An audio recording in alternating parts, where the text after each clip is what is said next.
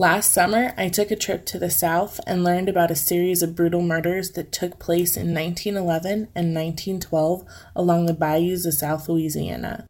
The legend goes that the crimes were connected to human sacrifice that took place as part of a voodoo ritual. Around the same time, rumors were swirling that the priestess was the leader of some kind of cult called the Church of Sacrifice.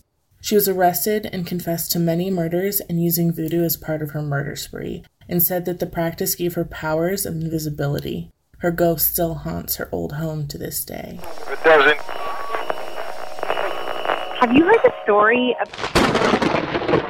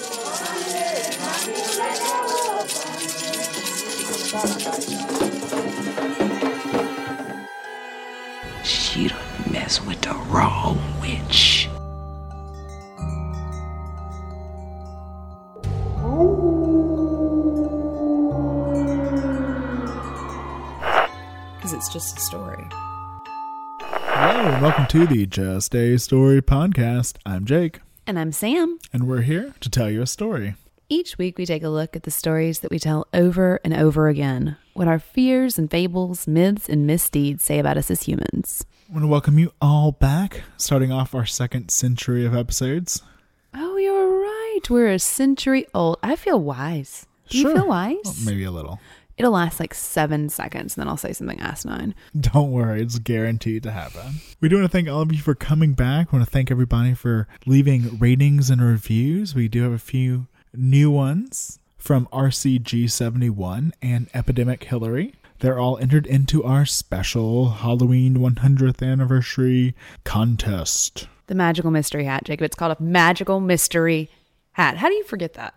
The label must have fallen off. Clearly, we need some better epoxy. But we do want to remind all of you to go and leave a review, give us a shout out on Twitter. Your name will go into that magical mystery hat, and we will be drawing before next week's episode. So you have one more week to get that in to win a free t shirt. And we do want to remind you you can contact us through email, social medias, all at Just a Story Pod on Facebook, Instagram, Twitter, and you can also check out our website. We have a website. That's true. It's just a story justastorypod.com, and that's where we put up our sources for each episode, along with all of our illustrations and sometimes image galleries that clarify and add further context to the content we've produced. I don't know why I'm talking like I'm on NPR. I think I'm afraid of saying something asinine. Sweaty balls. Hmm, these are lovely. On our website, you can find links to our Patreon page. Patreon page is where you can go to become a sustaining member if you'd like to contribute to our sweaty balls. Hmm? I don't know. It was on an NPR thing. I just went with it. But you Tote can bag. What? you get a free tote bag. No, there's no tote bag. Well, there are. You can buy merch too. And if you do want that tote bag or other merch, you can check out our merch store, which you can find links to on our website. And there's one more way to reach out to us if you just feel the need, and that is the Urban Legend Hotline. And you can call the Urban Legend Hotline by dialing 512 222 3375. And there you may leave us your life story, a little story, a big story, whatever kind of story you've got. Maybe an urban legend. That would work too. Or, you know, blackmail material, whatever you got handy. So, Sam, back to the story at hand. Oh my goodness, all of the stories at hand, Jacob. We are going to be covering a few different stories. We're continuing our in depth investigation into voodoo. And today we're moving to the bayous, the deep south Louisiana. Like here, like where we are now. Like we moved here a few months ago, actually. And today we're going to start with an infamous voodoo murder. Wait. Okay. Okay. I'm going with it. Nope. Nope. Not going to correct you before you even say it, but let's just let that wash over us for a second. An infamous voodoo murder. Okay. You heard me. I heard you. So on January 26 of 1911, the mutilated remains of Walter Byers, his wife, and son were found in a cabin. Their heads had been crushed with an axe, and this had been committed several days prior to discovery. The officer found the three bodies with skulls split open, beds drenched in blood, bloody footprints, a bucket of blood in one corner, and at the head of the bed stood a bloodied axe. Like just set up there, like Yeah. on display. Okay. Yeah. This is not a crime of passion that just got a little out of hand. This looks like some kind of staged horror movie set. It sounds like it. Okay.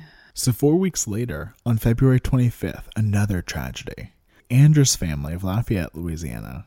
The headline read Horrible crime. Whole family of four brutally murdered while asleep. All, quote, brained with an axe. Ugh. That's tasteless and like way too evocative.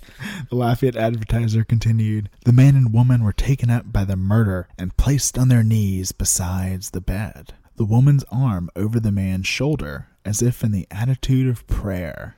The baby was then placed besides the mother on the bed. Oh, Part of me is having a really hard time imagining that this is true. Oh, it's true.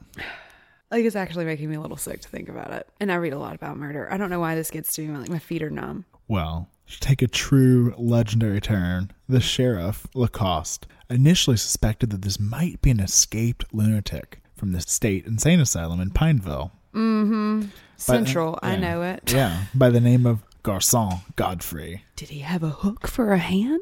I don't think so, but he did have an alibi. Oh, damn. And so he was taken and just sent back up to Central, as oh. they say. That's probably for the best, but I'm sad it wasn't him because that would have tied that up all neat and prim.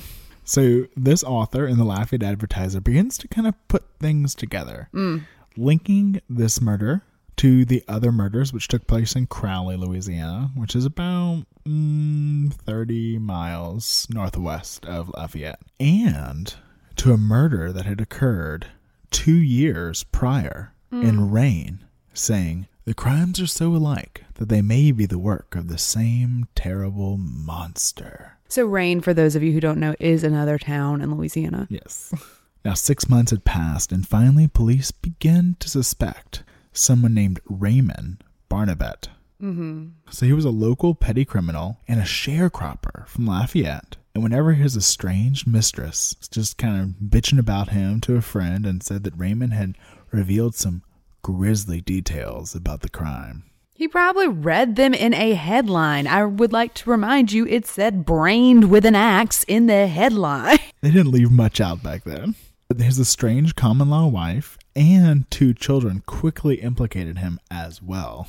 Okay, so they were not fond of Raymond. No, they said he returned late at night, covered in blood and brain matter, Okay, so that's gross. saying that Raymond had admitted to the murder of the Andrews family and shared details with them. He bragged that he'd killed the whole damn Andrews family and threatened to kill them if they told anybody. I was about to say, why? How long had it been since then? And they were just like living with him in the house? No, no. You sneak out, you go find somebody. You're like, my dad brained people. Well, it's important to point out, I haven't said yet, these are all African American people. Okay, so this is 1911, Yeah. South Louisiana. Okay, so they're not exactly calling out to the justice system for help. That's so different now. Now, the neighbors testified that the Barnabets, the whole family, were, quote, filthy, shifty degenerates. And he was actually found guilty of the crimes, but he was granted a retrial. For what reason? His trial attorney mm-hmm. convinced the judge that Raymond was too drunk to testify on his own behalf, so they had to do it again. Like the day of his testimony, he was drunk? Oh, yeah. Yep, this sounds like Lafayette, Louisiana. But while Raymond sat in jail, another murder hmm. took place. On November 26, 1911, Norbert Randall, his wife, three children, oh, and nephew were all murdered in Lafayette. All, quote, lying on two beds in the same room and fearfully mutilated. All murdered with the same axe, each head being beaten into jelly. Jesus Christ, the prose on these people. The writing is so lurid.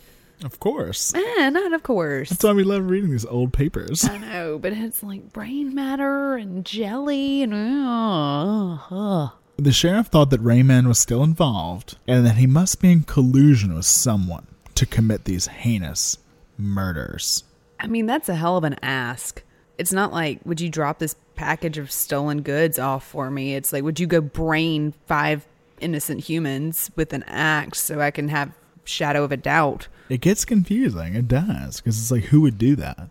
No one likes him that much. His entire family turned on him in two seconds. I don't think they're that loyal. Now, upon investigating these murders, the Daily Picayune reported on November 28th, 1911, that his children, Clementine and Zephyrin, Which, by the way, great job with those names. I actually really like both of them. great names, they're the ones that testified against him. Mm-hmm. They were now wanted. Now, they investigated the home where they were staying and found a complete suit of woman's clothes in Clementine's room, saturated with blood and covered with human brains. Is that true? The details change in different stories. I like. I want to go talk to the cops so badly. He's been dead a little while. I know, but I want to. Where are the police reports? I need so much information. But the latch on the door is also covered in blood. Now, Zephyrin was able to provide an alibi for the night of the murders, but Clementine did not have one and was taken to jail. So, guess what happens after she gets locked up? Another murder. Another murder. Ah. And this is where it takes a crazy turn. Wait, now here? Yeah, Just now. It's going to take a few.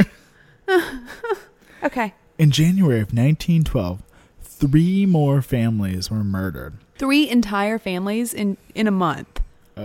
About, yeah, Oh my god. of two months. Why isn't this like as well known as like Albert Fish? Like why is this still secret? I've never heard anyone talk about. It's really not well known. But this is a huge string of murders. So in this third instance, this third instance of a family being killed, and Felix Broussard, his wife, and their three children were killed in Lake Charles, Louisiana. The killer, our killers, splayed the victims' hands apart with pieces of wood, and quote, those of the children being wedged open with paper and fastened with pins.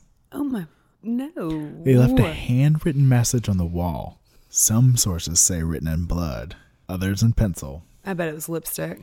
Either way, it spelled out When he maketh the inquisition for blood, he forgetteth not the cry of the humble, which is from Psalms 912. And it was signed Human 5. I have no idea. Also, for reference, Lake Charles Is a good sh- is a solid two hours drive on the interstate from Lafayette. Okay, and when you say that the hands were splayed open, you mean like made to have Like all five fingers apart. Okay. There are illustrations in the paper. Oh my god, Lafayette, stop it. Psalms. Mm-hmm. Bible. Yeah. Human 5. I don't know. What the fuck is human 5? No one knows. I wish I could see the writing to be like, that's not what that says. that says someone's name, go arrest them. Who knows? It may have been. Who knows? May have been written in blood. Blood. So this starts to get some press around the area. Uh huh. Well, yeah. So the El Paso Herald, which is a very far away from this, it's on the Yes, yes. other side of Texas, reports voodoo horrors break out again. Why the voodoo now? What are they again too? Oh, again. How the cruel and gruesome murders of Africa's wicked serpent worship have been revived in Louisiana by a fanatic sect of sacrifice. All the horrors of voodooism with sacrifice of human life have been revived here by fanatical Negroes of the Rice Belt, in whom, The rice belt? yeah, in whom atavistic tendencies have, for some reason, become rampant. 26 persons have already been murdered in the rite of the sacrifice sect, as the new high priestess of voodooism are known. So the writer goes on to inform us that five is an important spiritual evil number. I don't know where he's getting that shit from. Just making things up now. Really? Have you consulted the cosmology there, buddy? And the police have no clue to the actual perpetrators of these crimes. That's that's actually seems true. kinda true. That's like the first true thing he said. And he also states that, you know, people are keeping quiet about this because they're so afraid of the voodoo practitioners. In this country, fortunately, human sacrifice has been comparatively rare, even amongst the most rabid of the believers in voodoo. The fanatics contenting themselves with self inflicted torture of various degrees and descriptions. In Cuba and Haiti, however, where belief in voodoo is very prevalent, there is a limit to the excess in which these fanatics indulge at their orgies. Just how far the programs followed by these collaborations is being followed in the Rice Belt here during the present outbreak is doubtful, but it seems probable that the order of ceremonies is not very dissimilar. Oh, you. I I would love to see his sources. And so he talks about the snake and the drinking of blood and the sacrifice of human children. What the fuck? Okay. Okay. Well, I'm giving him some rope to hang himself here. Well, you know, they, they sacrifice the goat without horns, which presently is a little white girl of five or six years of age. Why is she white? and is brought in, bound, hand and foot, and fastened to the end of a rope, running over a pulley in a tree. I would love to see his sources. There's a hush, an awful pause for a moment. And then, at a signal, up goes the child. Off falls its head at a single blow from a machete. So he's saying this is what's going on in Haiti and Cuba, Oh, and no. now it's going now on in here. Mm-hmm. Louisiana. And so, um, first question: Where in Haiti are they finding this trove of little white girls? I guess they keep them. Okay.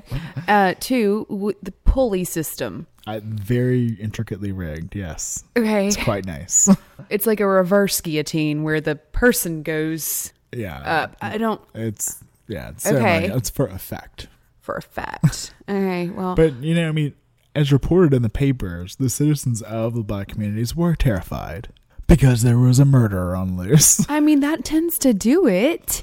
It's not like, oh, don't go out at night. It's like, don't fucking go to sleep.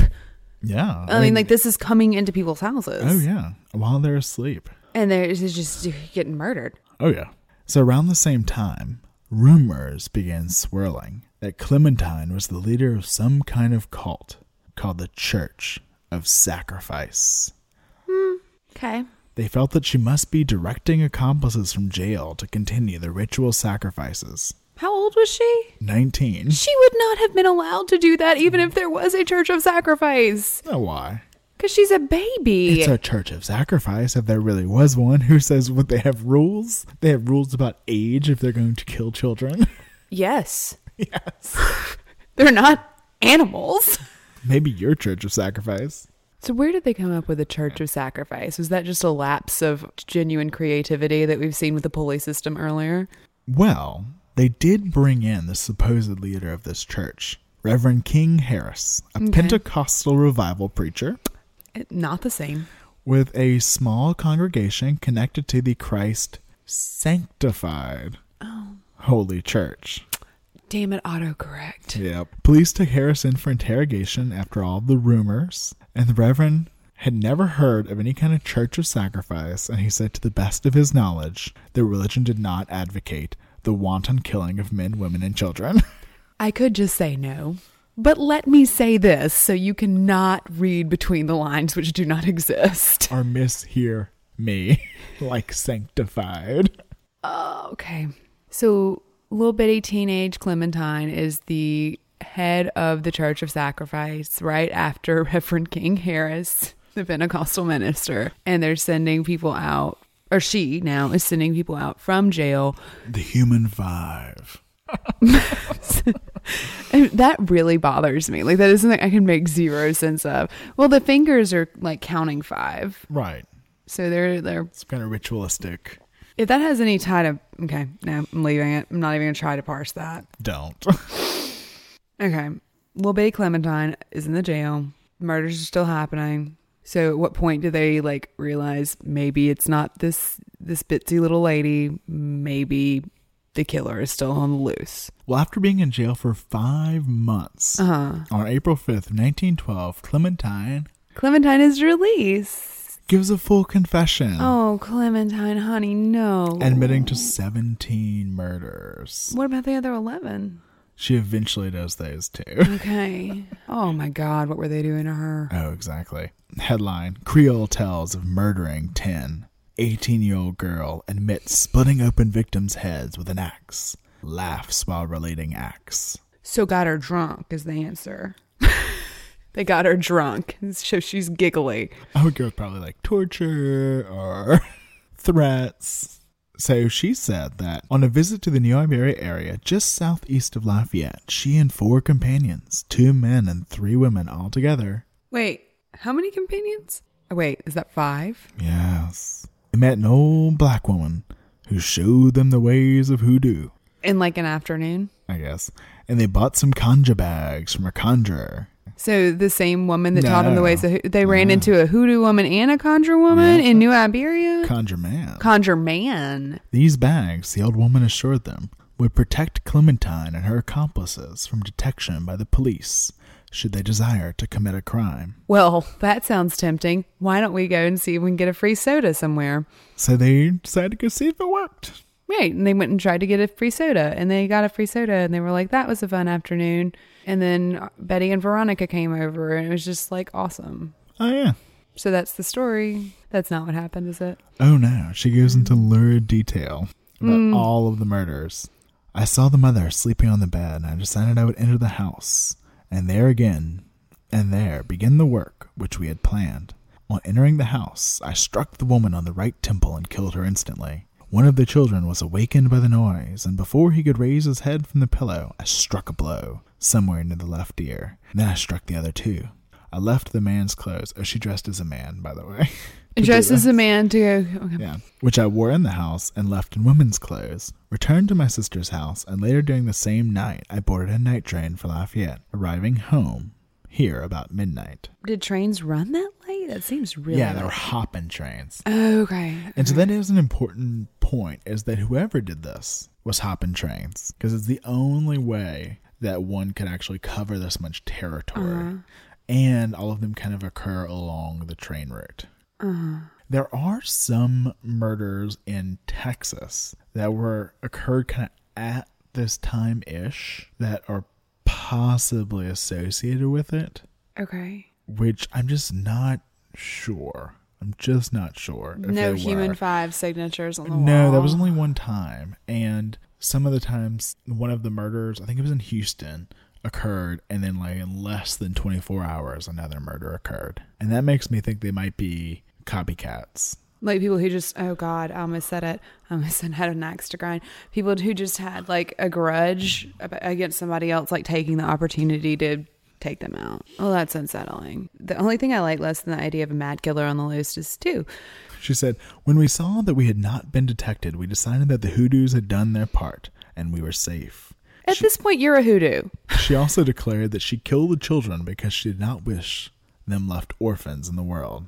i bet they would have i bet that would have worked better for them than being dead The thing is, she kept confessing and kept confessing and had new and different fun stories to go hmm. along with it. oh But the population was willing enough to place the ba- blame on some nebulous voodoo priestess committing murder while leading a sacrificial sect.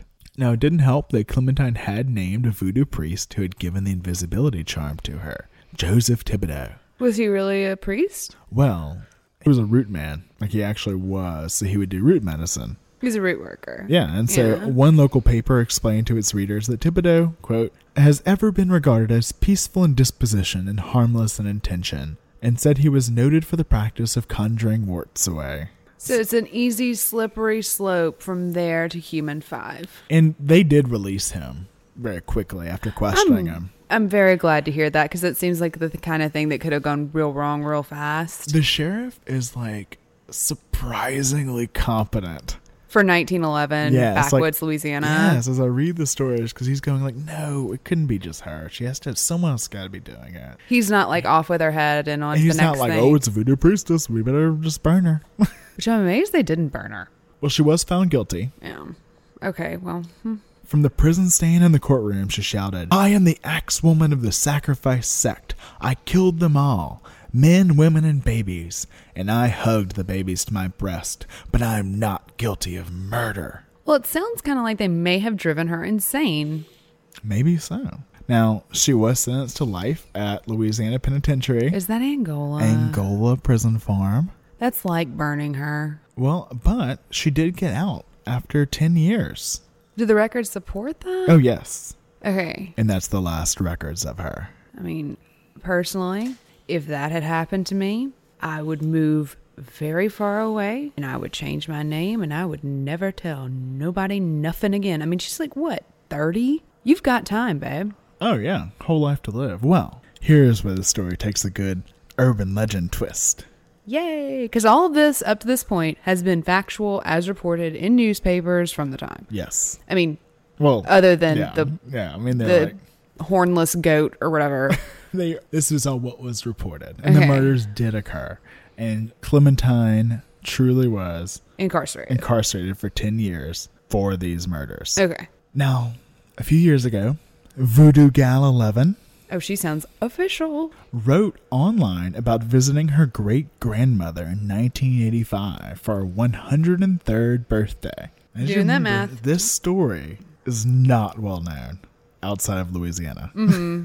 it's really not that well known here. Now, when she was visiting her great grandmother, she began telling her stories of a crazed killer who went on a rampage in 1911 in southeast Louisiana. And she stated that the killer, Clementine, quote, was a black woman so beautiful with alabaster skin and eyes so piercing she would look at you and turn you to stone. Now she asked her grandmother if, if it was true, and she just sat there sipping her tea, rocking in her chair. We've all had that moment. If you have a Southern grandma, you have had that moment. Now, later that year, Voodoo Gal 11's great grandmother died, and so she came back down and visited the ancestral home for the funeral. Mm-hmm. While there, she saw a photo of her great grandmother from when she was only 20 years old. She had alabaster skin, long black curly hair, and very light eyes. And then I started trembling. Do you think? I don't think. I don't either. I I, want it to be true. but I love it because the thing is, before we go into the voodoo part of it, we know who the killer is, even though no one else does. I have, good sir, my suspicions. Oh, I'm almost 100% positive. We, like almost a year ago, did a Patreon episode. And on our Patreon episodes, we kind of deep dive into like weird historical stories and go to like the primary sources, like we like to do. Look at the newspaper clippings, read through it. And a while back, we did the Jake Bird Hex. the axe murderer Jake Bird. He placed hexes while on trial. Right. And the, I think the body count got pretty impressive on that curse. As since I'm a curse connoisseur this month, I think it was a pretty effective one. He's known to be from somewhere in Louisiana. And he would never specify exactly where in Louisiana he was from. And the timeline's up, and he hopped trains, and he killed a lot of people. with an axe. And, Cursed people. well, he said he learned some hoodoo mm-hmm, mm-hmm. back in his day. So, as a special treat for all of you, to celebrate Halloween, I will post that. It's probably about an hour long, in depth dive into Jake Bird before we knew that he was the same damn person. I swear, like, if it's not him, I would bet he was one of the human five. He was at least the drummer. But I'll post that later this week, and you can be the judge. But the reason I want to start with this story is, you know, we've talked about Haitian voodoo. You know, this week we're going to talk about kind of South Louisiana voodoo. And this story is a great example of what is in the general zeitgeist of this area, especially at that time, of what voodoo is Oh, it is scary. dark magic. Human sacrifices, hornless goats, elaborate pulley systems. Now, it's fun to mention in the Journal of American Folklore, in one of their first issues, they did ask if voodoo is even real in South Louisiana. Nah. As respects Louisiana, the accessible information is small, but what we have shows the popular belief on the subject to resemble that in Haiti. The sect in New Orleans was a queen who was one Marie Laveau, and the festivals of the Vadous were supposed to be annual and to take place on a lonely spot near Lake Pontchartrain on St. John's Eve. It is very desirable that someone should examine these beliefs and ascertain whether any form of voodoo worship can be substantiated in Louisiana. Okay. It's from the early late 1800s. Okay, honey, we're here to help. Don't worry. We've done it. many people believed, and scholars debated for many years No. about how New Orleans got its voodoo. Easy. Dambala. Right. But A lot of people speculated that when there was a big influx of Haitian immigrants after the revolution began in Saint Dominique, they brought the traditions with them. And this could be because the first appearance of New Orleans voodoo, like the first write up about voodoo in New Orleans, is actually just pure plagiarism. It is a word for word reproduction of uh, Saint-Méry's, Account of Haitian voodoo. Mm-hmm. but the place names have been changed, you Oh, see. well, that's easy. Because You can't Google it. Cite your sources. cite your sources. And so people were like, wow, this is so much like Haitian voodoo. It's just got to be Haitian voodoo. Well, it was. It was just plagiarized. This is why plagiarism is bad. The foundation of something itself can be a misrepresentation, and people can be confused for years. There are roots of African traditional religions predating the influx of Haitian immigrants in this area. However, there's evidence that after the Haitian Revolution, there was an emergence of like an autonomous, organized priesthood system within the practice of African traditional religion in the New Orleans area. And in New Orleans, instead of Mambo and Houngan, we have Queen and Doctor. Another thing you will read everywhere, which will be wrong, Oh, good. we're going to be doing a lot of this, is that New Orleans has Grand Zombie, and Grand Zombie does not have a Haitian equivalent. It is a completely New Orleans idea. It's a zombie. It's a snake. This is confusing. Mm-hmm. It's it is a little bit. So Carolyn Long, who is mostly right about everything and a great writer, wrote this. And everywhere that it appears, it's like New Orleans voodoo is a lot like Haitian voodoo, but they have Grand Zombie. Like every article you'll read. And he's often represented by a snake who speaks. I don't know why he's not Dambala, like why he's not a derivative of that, why the name hasn't been changed, why it can't be an etymological discussion It instead sure of a seems the same. well, I mean, Dumbala, when he mounts, doesn't speak. I guess you could say that, but it's difficult to parse. Just sounds like an evolution. Mm. I'm not certain why that clear distinction is drawn. I guess because there is also like a New Orleans representation of Dumbala. But for whatever reason, Grand Zombies is not a zombie. Grand Zombie's is a snake. He's in New Orleans. Live snakes are often used in voodoo ritual in New Orleans, and they're considered to be the keepers of intuitive knowledge, which we've actually talked about a great deal recently. Oh, yes. The snake approached Eve and said, Want to know stuff? And she was like, sure. and he was like, okay. And he gave her an apple, and God got mad. But he has that intuitive, natural knowledge, and therefore probably a good person to talk to if you want to know stuff. And some accounts say that it's the snake functions as sort of like an umbilical cord between the practitioner and the sacred power of the temple. That's a great imagery. I know. And then it's also said that the snake must be consulted in order for a person to learn how to conjure skillfully. But other than ba- Dambala, other than an organized priesthood, there was something else about New Orleans which made it a hospitable environment for voodoo seeds to grow. I hear bells. I do too. Tell me about your bells. Catholic bells. Catholic bells are ringing. So Catholicism in New Orleans was very permissive of these kind of activities, especially related to these kind of African traditional religions. Now in New Orleans voodoo, there's one god.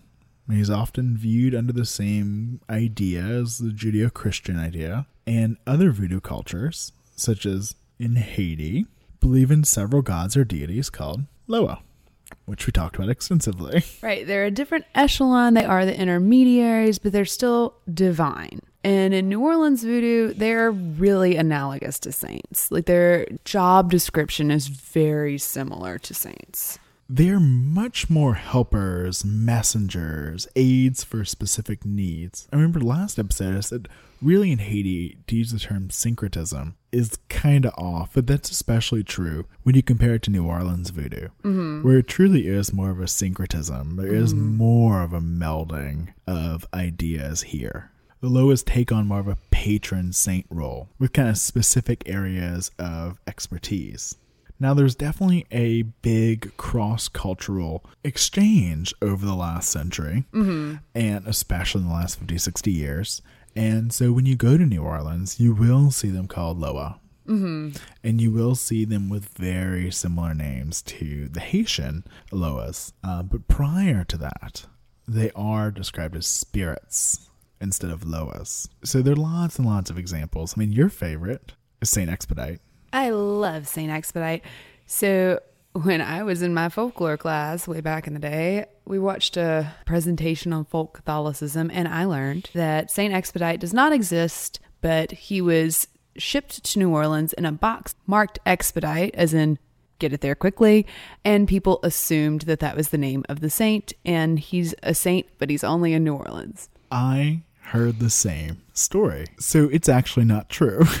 That is so disappointing because I love that I story. love that story too. The same exact story exists in France. Oh, Now, the nuns in Paris had a packing case which they were told containing a body of a saint from the catacombs that was sent to them. Now, the date of its dispatch was indicated by the use of the word spedito, but the recipients mistook this for the name of the martyr and set to work with great energy to propagate his cult. this is how cults get started.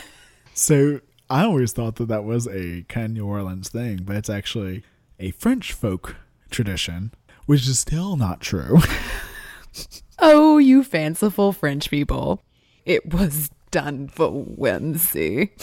because he is written about and there are pictures of him from the 1700s in like Germany and Italy and he was used as a saint to get things done speedily. He was like the Chili's to go of saints.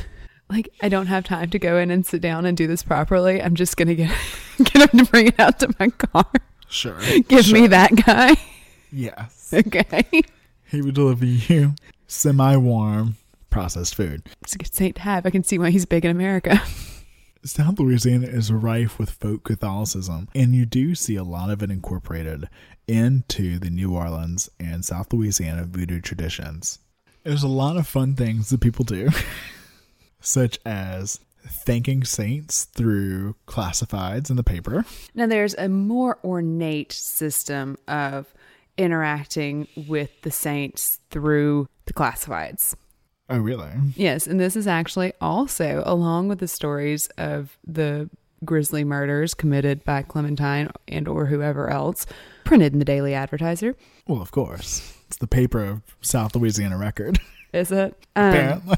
so the novena to St. Clair must be printed nine days in a row in the classifieds. So it's like saying nine Hail Marys. And you also include the prayer May the Sacred Heart be praised, adored, glorified, and loved today and every day throughout the world forever. And then the instructions were included. You're to publish the prayer in the newspaper with the belief that your request will be granted whether you believe it or not, no matter how impossible it may seem. So if you if we talked about a few other fun ones on the last episode, so just say Anthony, you can write a check to him, Mm-hmm. get what you've lost, or you can bury him in your yard if you want to sell a house. Upside down, though. of course, But it's also St. Joseph, too. depends on who you ask. Depends on who you ask. That's and true. you, you know what? If you have a spare bathtub around, You got to make a grotto. Girl, you need to get you a grotto. And in the tradition of Mom J, one of my favorite Catholic ladies, if your children go out on prom night and steal the neighbor's Mary statue, you bury it in the backyard so they don't find out about it. she didn't know they buried it. No, she buried it. She didn't want to throw it away. She didn't want them to get in trouble for it. and then she dug it up when they moved and put it out. it's true. It's true. This is Jacob's grandmother, by the way. It's true. The, the bathtub grottos, you'll see them around. People will like saw a bathtub in half or three quarters, and they'll put their Mary statue in it and plant flowers around it. People keep the blessed palms from Palm Sunday in their house to keep it protected. Mostly from storms. We just kept them to keep as a blessing. A blessing against what or for what? Just good luck or like to be positive or to keep bad things away? Keep bad things away. Okay, interesting. Now, there is a local saint or a folk saint, and that's Charlene Richard. And she was a young girl who died in Richard, Louisiana. And she's not been investigated by the Vatican or really anyone, but that doesn't seem to matter. It doesn't stop anybody. I thought this was great. This is from a Louisiana Folkways article. The belief stories and local devotion to Charlene reflect a basic worldview of the culture of the Cajuns and Creoles in South Louisiana. Though people disagree on whether Charlene is really a saint, in times of need, they are quite willing to pray to her, just in case she is a saint. This is typical of the practical attitudes of the Cajuns about life in general. I feel like everything was always just in case. Yeah. Like, like you're like, why do you keep the palm? Just in case. Just in case. Just in case some bad shit comes our way. That's really funny. They certainly think of themselves as followers of official Catholicism, but they see no problem or conflict in also availing themselves of these less official beliefs and practices of folk sacraments. Now, there's also a local Mary Our Lady of Tikva. that's not made up. That is, in that place isn't made up. That's a real place. Tikva. Chew on that. Well, Grand Coteau, There's a miracle. of course. and you can visit the site. It's beautiful. You should. Oh my goodness, it's pretty. There's also the Bon Mort Society in Carencro, which was founded in 1906, still exists, where you pay a $2 membership fee and then a dollar for every year after that. And when you die, they'll pray for your soul. So sign up when you're old. Well, they started praying for living people too in order to attract some members under 60. Good thinking. And then also there is a St. Anne shrine outside of New Orleans that's modeled after the Lourdes grotto. yes. the most popular Saint Anne folk thing I've heard is you pray Saint Anne, Saint Anne, bring me a man, and she's supposed to help single women find good husbands.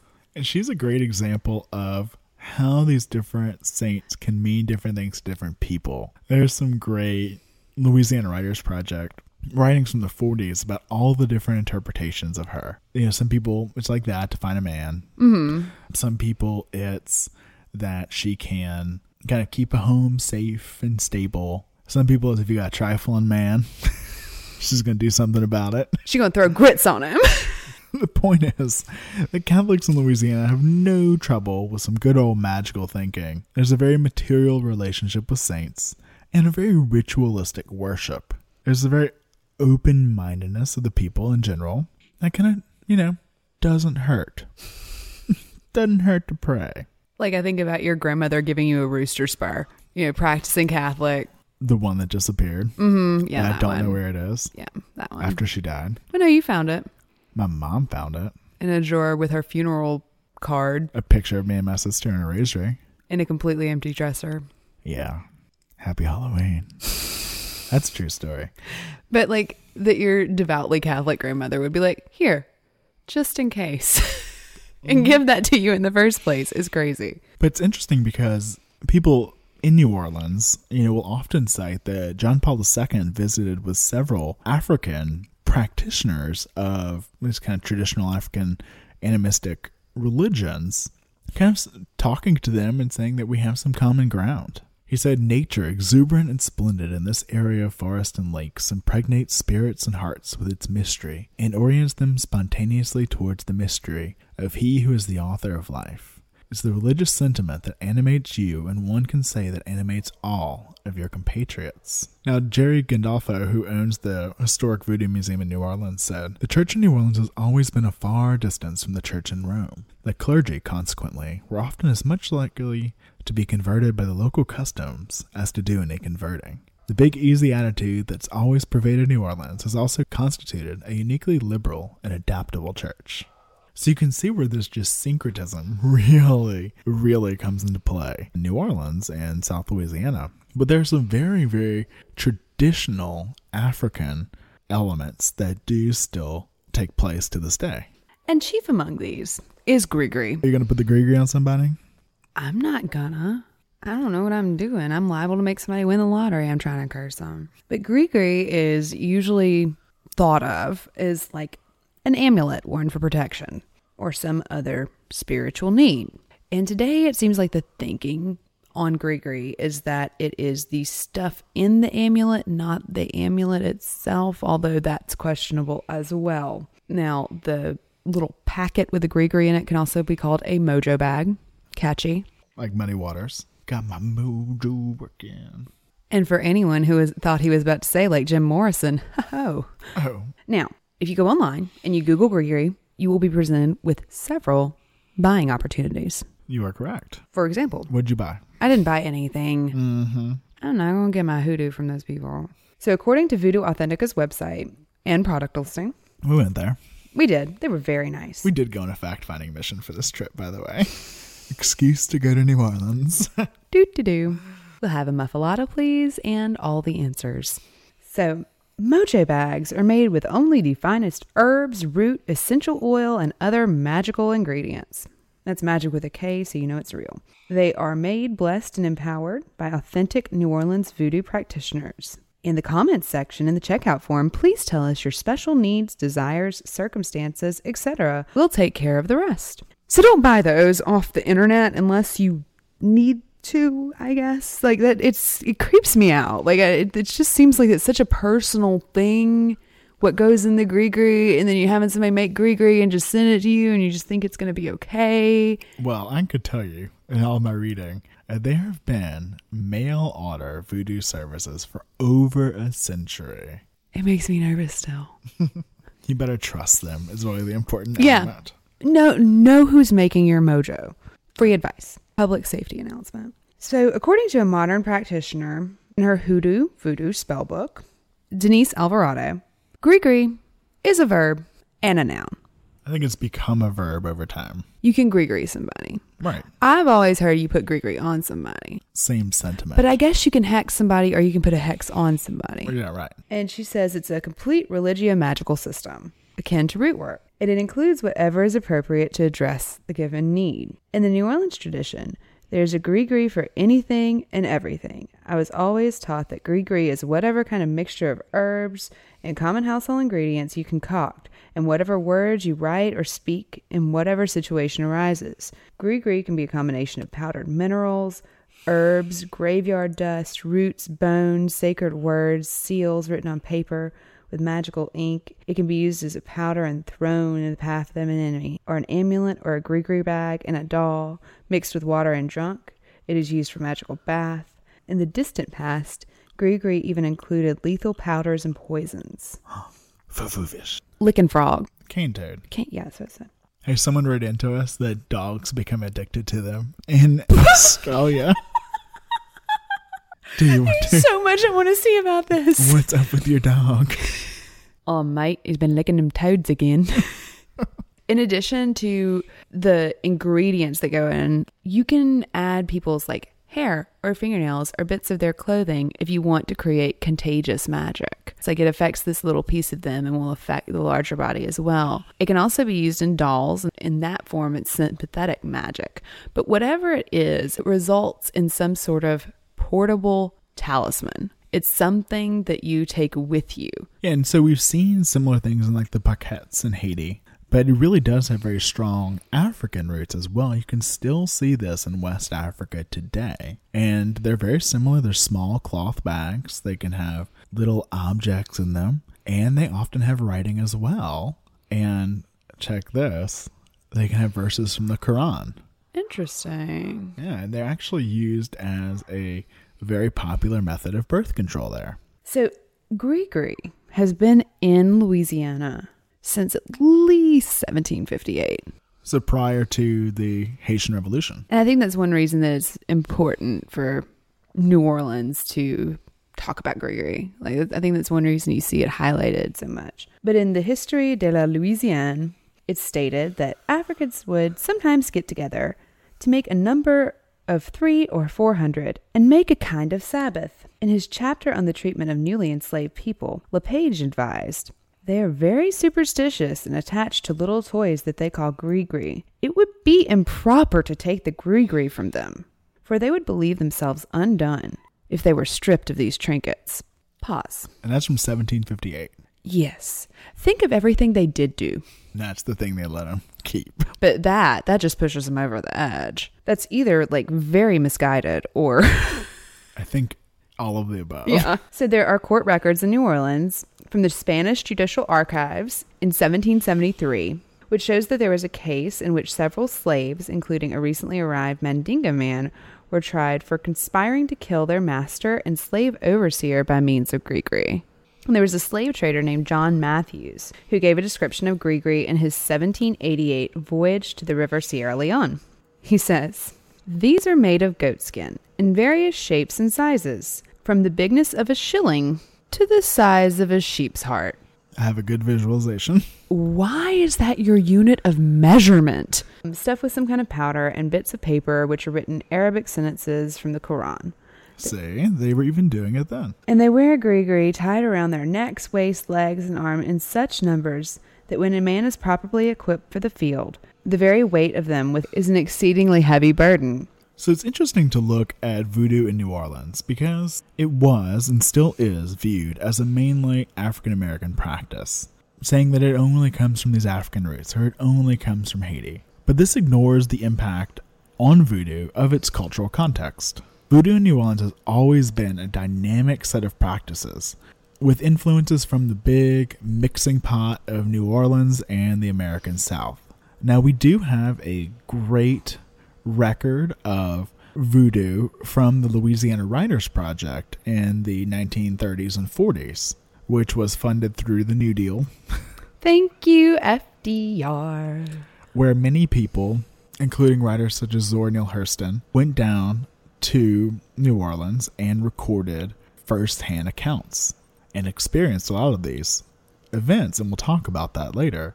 As Kodi Roberts, who wrote Voodoo and Power, who you know, right? I believe he was a guest lecturer when I was at LSU. He wrote that the creation of culture in a multicultural nation is most frequently the product of interactions between racial and ethnic groups. Communities create their identities with reference to other communities. Sometimes they view outside communities as others and shape their identity so as to mark themselves distinctly different from the others. And this is the heart of what leads voodoo in New Orleans and South Louisiana as being thought of as other, and a great example to the layperson as to why African Americans should continue to be the other. But these groups continue to include practices from any and everywhere.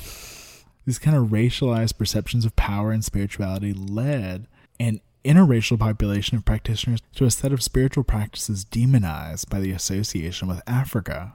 Through voodoo, these liminal people were able to gain power, whether that be social, economic, spiritual, or personal. This voodoo continues in the United States as a source of power to these liminal people, and it continues to change and adapt. So during the American domination, Okay, so that's funny. but we need to take a minute to explain that. We saw a light post the other day when we were in New Orleans, and on one side it said French domination, and then it said Spanish domination, and then it said Confederate domination, and then it said American domination, and it had dates under it. And under the American one, it said 1865 to present. I just love that. It's like, no, we're really not like that, y'all. But at that time, slaves were arrested for illegal assemblies, especially in conjunction with free people of color and or whites. There are reports from as far back as the 1820s. Now, there was one case in the 1850s where there was a raid of a ceremony where more than 100 people were present, but there were only 18 arrested two white women, 15 free women of color, and only one enslaved woman. Now, at this time, there was a high ranking voodoo practitioner or priestess, depending on who you ask. Everyone has very strong opinions on the subject, called Betsy Toledano. And she actually fought to have voodoo recognized as a religion and, Right. like, kept bringing people to court, like, kept bringing police officers to court in New Orleans in the 1850s. This is a black woman, a black woman in the 1850s in Louisiana, bringing people to trial because of this religious persecution. It is amazing to me how brave that was. Right, because she knew they were getting away with it, though. Because they were like, it's not because of religion. It's because you're mixing slaves and free people after 7 p.m. or whatever. Right, exactly. It'd be like illegal assembly. They're making too much noise. There's white people and it's like white women and enslaved people together, and that can't happen. That's a big no no. And so ew, there was some interesting power dynamics. Now, oh, Interestingly, there was an account recorded after the Civil War that New Orleans voodoo worked to emancipate the slaves and inspired them to serve as, quote, sons of freedom in the United States, similar to the Haitian Revolution. The society has played an important role in the events that have taken place at New Orleans for the past year. It was induced to take an indirect but very active part in the war. So I'm trying to work this into the lost cause mythos. They were on the other side. Yeah. So, throughout these periods of slavery and immediately after the Civil War, these voodoo practitioners were the most powerful people of African descent in New Orleans. It was very much a matriarchal system where many, many women were in power. And the ultimate mytho historical progenitor of New Orleans voodoo is none other than Queen Marie Laveau.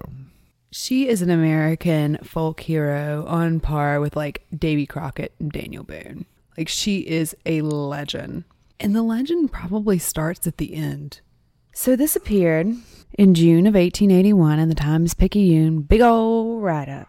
And it begins Death of Marie Laveau, a woman with a wonderful history, almost a century old, carried to the tomb yesterday evening. Those who have passed by the quaint old house on St. Anne between Rampart and Burgundy streets, with a high, frail looking fence in the front, over which a tree or two is visible, have till within the last two years noticed through the open gateway a decrepit old lady with snow white hair and a smile of peace and contentment lighting up her golden features. For a few years past she has been missed from her accustomed place. The feeble old lady lay upon her bed with her daughter and her grandchildren around her, ministering to her wants.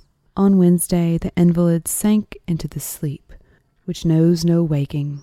Those whom she had befriended crowded into the little room where she was exposed in order to obtain a last look at her features, smiling even in death, of her who had been so kind to them. At five o'clock yesterday, Marie Laveau was buried in her family tomb in the St. Louis Cemetery, number one. Her remains were followed to the grave by a large concourse of people, the most preeminent and the most humbled joining in paying their last respects to the dead.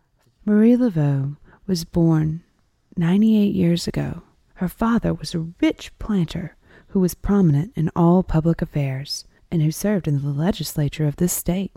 Her mother was Marguerite Henry, and her grandmother was Marguerite Sermon. All were beautiful women of color. The gift of beauty was hereditary in the family, and Marie inherited it to the fullest degree.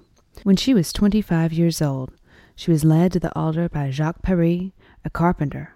This marriage took place at the St. Louis Cathedral, Père Antoine conducting the service.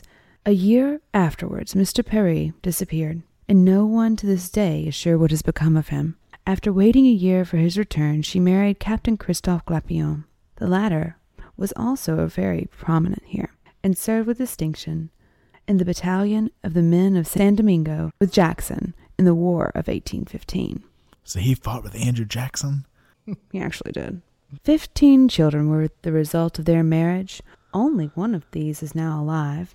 Captain Glapion died, greatly regretted, on the 26th of June, 1855. Besides being very beautiful, Marie was also very wise. She was skilful in the practice of medicine and was acquainted with the valuable healing qualities of indigenous herbs. She was very successful as a nurse, wonderful stories being told of her exploits at the sick bed. In yellow fever and cholera epidemics, she was always called upon to nurse the sick and always responded promptly. Her skill and knowledge earned her the friendship and approbation of those sufficiently cultivated, but the ignorant attributed her success to unnatural means and held her in constant dread. Not alone to the sick was Marie Laveau a blessing. To help a fellow creature in distress she considered a priceless privilege. She was born in the house where she died. Her mother lived and died there before her. The unassuming cottage has stood for a century and a half. It was built by the first French settlers of adobe. Those in trouble had but to come to her, and she would make their cause her own, after undergoing great sacrifice in order to assist them. Besides being charitable, Marie was also very pious and took delights in strengthening the allegiance of souls to the church. She would sit with the condemned in their last moments and endeavor to turn their last thoughts to Jesus. Whenever a prisoner excited her pity, Marie would labor incessantly to obtain his pardon,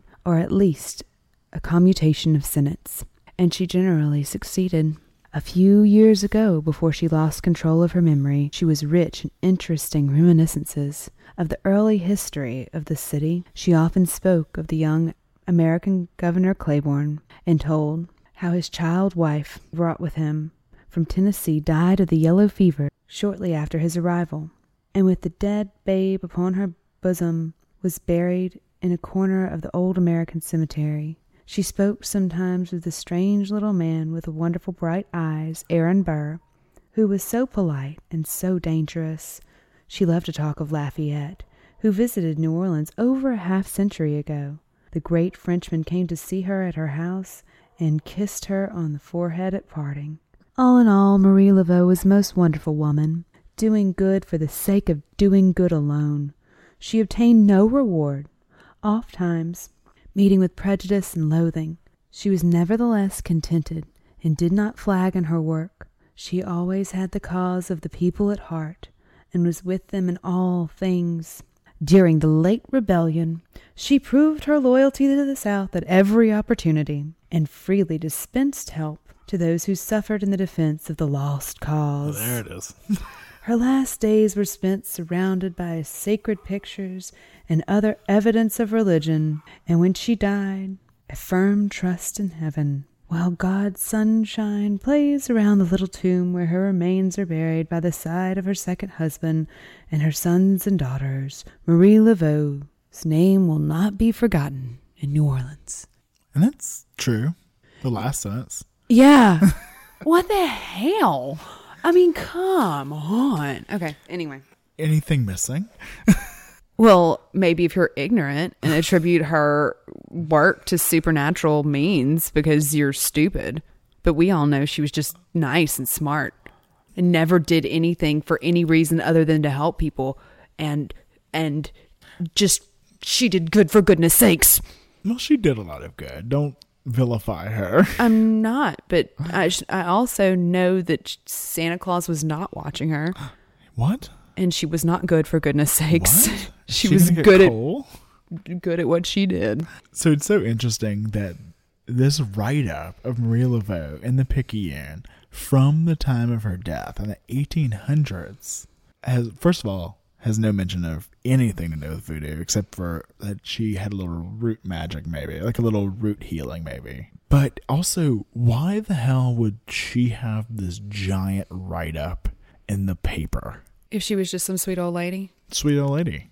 I know lots of sweet old ladies. Times Picayune does not run columns on sweet old ladies, especially in 1881 when their pride is obviously still hurt. I read a lot of Times Picayune stuff when I was looking at the white supremacy monument that was taken down, and they were really on board with that. like they were the ones who were spearheading the movement to have the monument put up, the Picayune. And for her to get this right up, that's very suspicious to It's me. It's very, very odd. It So- feels wrong. All of it feels so wrong. So let's pull up some other obituaries. Let's. I love obituaries. So the New York Times obituary from 1881. Do you think they got a mail order Grigri delivery? They must have, because they report Maria Laveau, the queen of the voodoos, died last Wednesday at the advanced age of 98 years. So in New York, so far away, so very far away from New Orleans, they are aware that she was the queen of the voodoos, but maybe they're just ignorant. It's ignorant. No.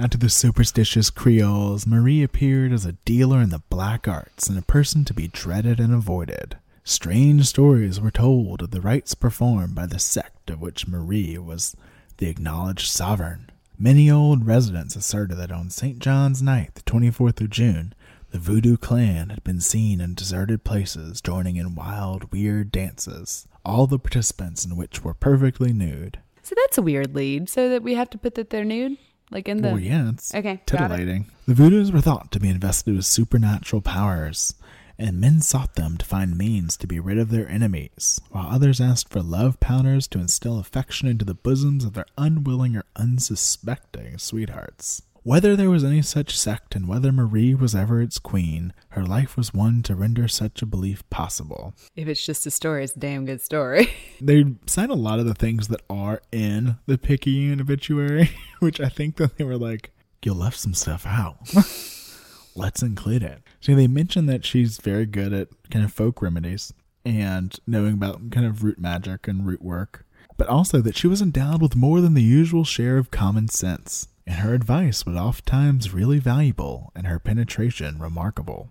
Adding to these qualities the gift of great beauty, no wonder that she possessed a large influence in her youth and attracted the attention of Louisiana's greatest men and most distinguished visitors. She was the creature of that peculiar state of society in which there was no marrying or giving in marriage.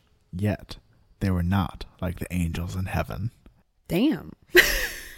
Coming in daily contact with the best informed men of that period and possessing a remarkably retentive memory, it's no wonder that she acquired a large store of valuable information. She was by no means backward in delivering her opinions, and as her predictions nearly always came true, and the course she suggested generally proved the wisest, Marie soon possessed a larger clientele than the most astute and far seeing legal counselor, and it was not alone for advice that men and women of all conditions called on her. People were not all as enlightened and unprejudiced as they are now, and failing to understand how she arrived at her conclusions, they can imagine no better source than voodooism. At first, she encouraged this idea and delighted to cover her actions with an air of mystery. Nurses would frighten their charges into silence by the mention of the name of the voodoo queen, and the children thus grew up in fear of her.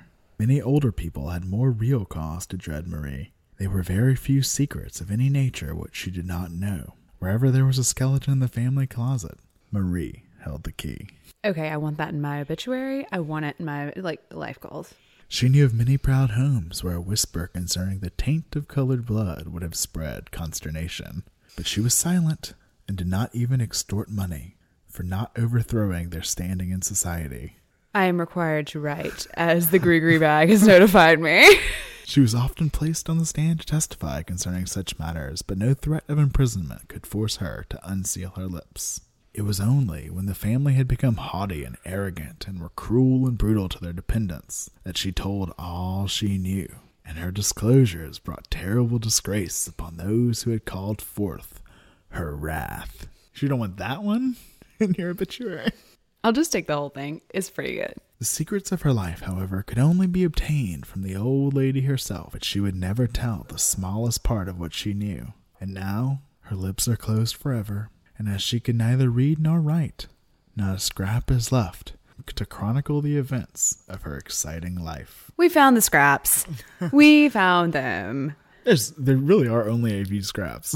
Yes. And they are hard fought and hard won. But what do we know? First of all, was Marie Laveau a real person? yeah, We know that Marie did die in her St. Anne Street cottage. which we visited. We did. Or this side of it. And we know that took place on June 15th of 1881.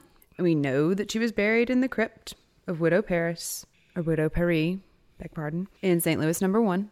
Which is the famous or infamous City of the Dead on Basin Street in New Orleans. Every other fact is basically a subtle blend of conjecture and myth, kind of laid over some raggedy bones of record. I know. I always heard that she was a free, beautiful Creole woman. Yes, that's true. But you will also hear other things. What else? So, some people have written that she was enslaved and she married a fellow slave. That's wrong. That's very rare. That's people who are just guessing. And then, Why not? yeah, that maybe. Why not? They will also conjecture that she was a slave who had children with the person who held her in slavery. now, a lot of people said that she was in a placage marriage, which we talked about. Or relationship wasn't often Right. a marriage. And a lot of people said that she married another Creole of color.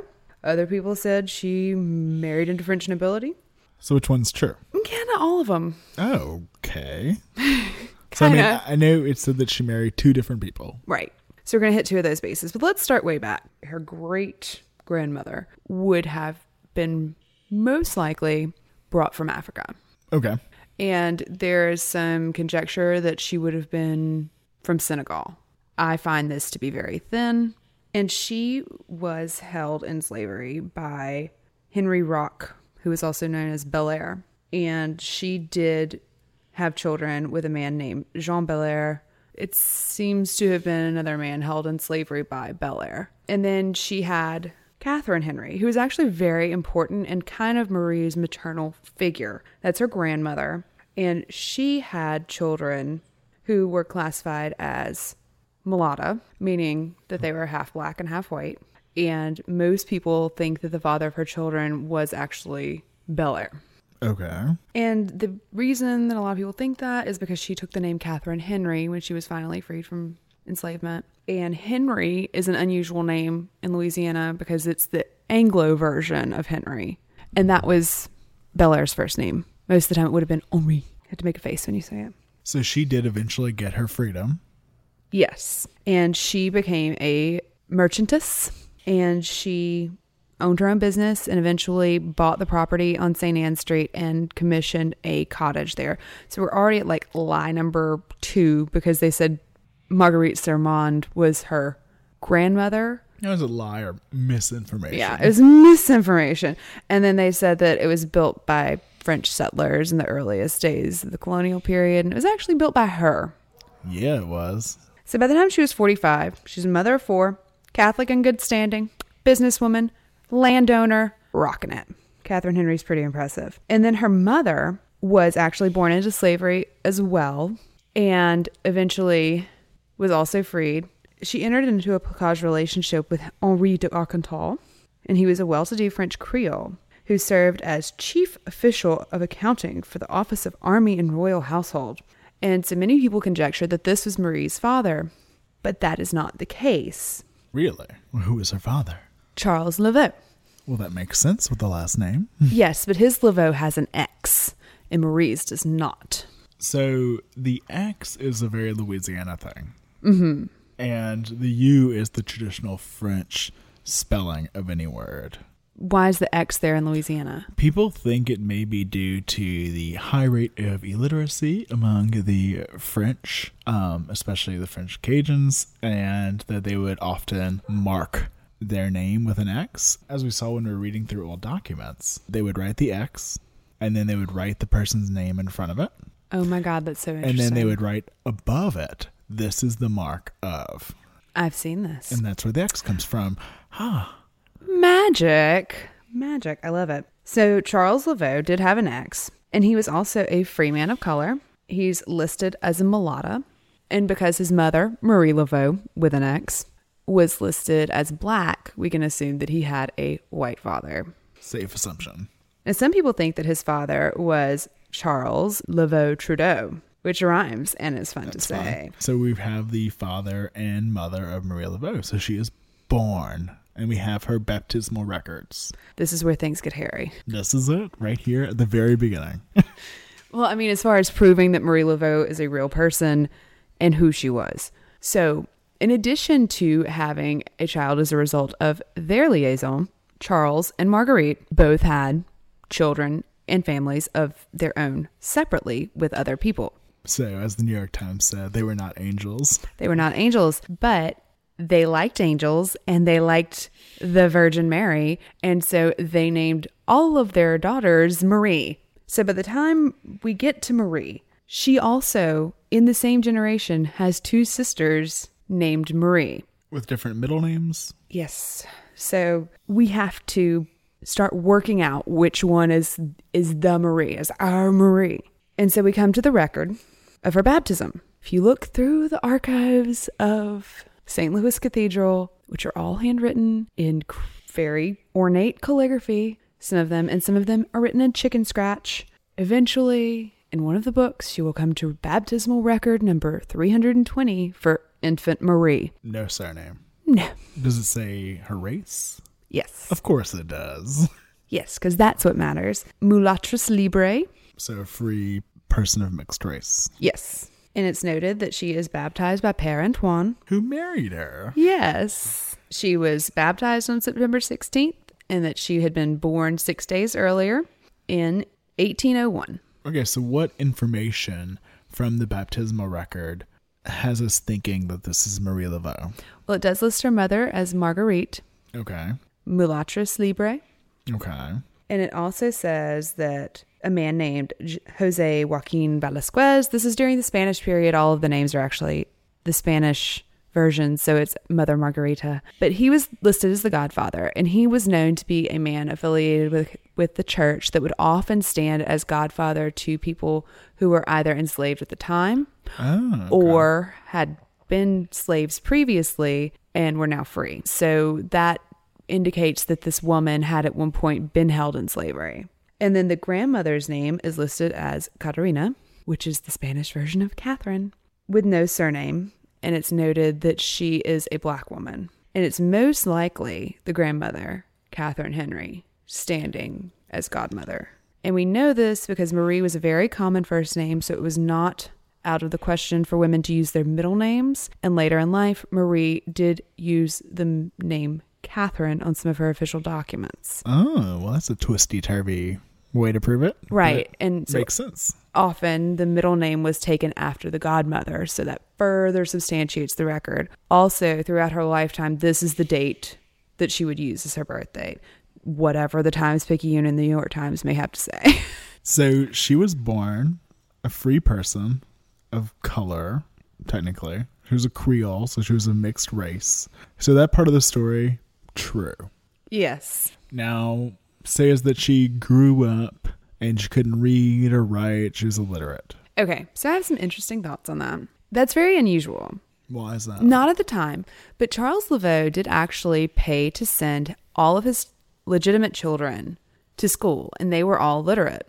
And he formally recognized Marie later in her life and actually paid a dowry or gave her a wedding gift of a lot on uh, Rue d'Amour in Marigny.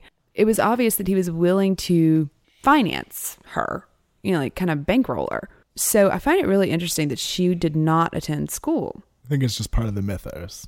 Well, she signed with an X. She did. So if she could read and write, she didn't tell anybody about it. Okay, okay. but who knows? So eventually, the first time we see the name Marie Laveau in record is when she gets married. Jacques Paris. Jacques Paris. So this is the carpenter that she married that just like up and vanished. Okay, that's that's all actually true. They got the age wrong and they got the duration of her marriage wrong. She was under the age of majority when she married on August 4th of 1819, so she would have been just shy of 18. Now Jacques, this is interesting, is actually listed as a free quadroon native of Saint Dominique. So quadroon would be someone that is a quarter black. Right, we're going to learn a lot of new racist terminology. Please do not use it on the internet. I will hunt you down. This is not troll fodder. Right, but he's Haitian as well, That's interesting. which seems to be maybe key. Interesting at the least. Right. And in this document, Charles LeBeau, because of a spelling error, is listed as her father on her marriage certificate. So that further substantiates that idea. And they were married by Père Antoine. Now, you'll always hear, it's very common knowledge, I'm doing scary quotes here, that they never had any children. But they did have two daughters, but they don't appear anywhere except in the birth records. They disappear as well. Could they have died? Yeah, very easily. And so could Jacques, actually. That's not that crazy. Well, you know, they mentioned that she nursed during the yellow fever. And there was a massive yellow fever outbreak in New Orleans this time, one of the worst ever. Right. And yellow fever is akin to Ebola. Whew. Nothing has ever been compared favorably to Ebola, I It's guess. another hemorrhagic fever, interestingly. no.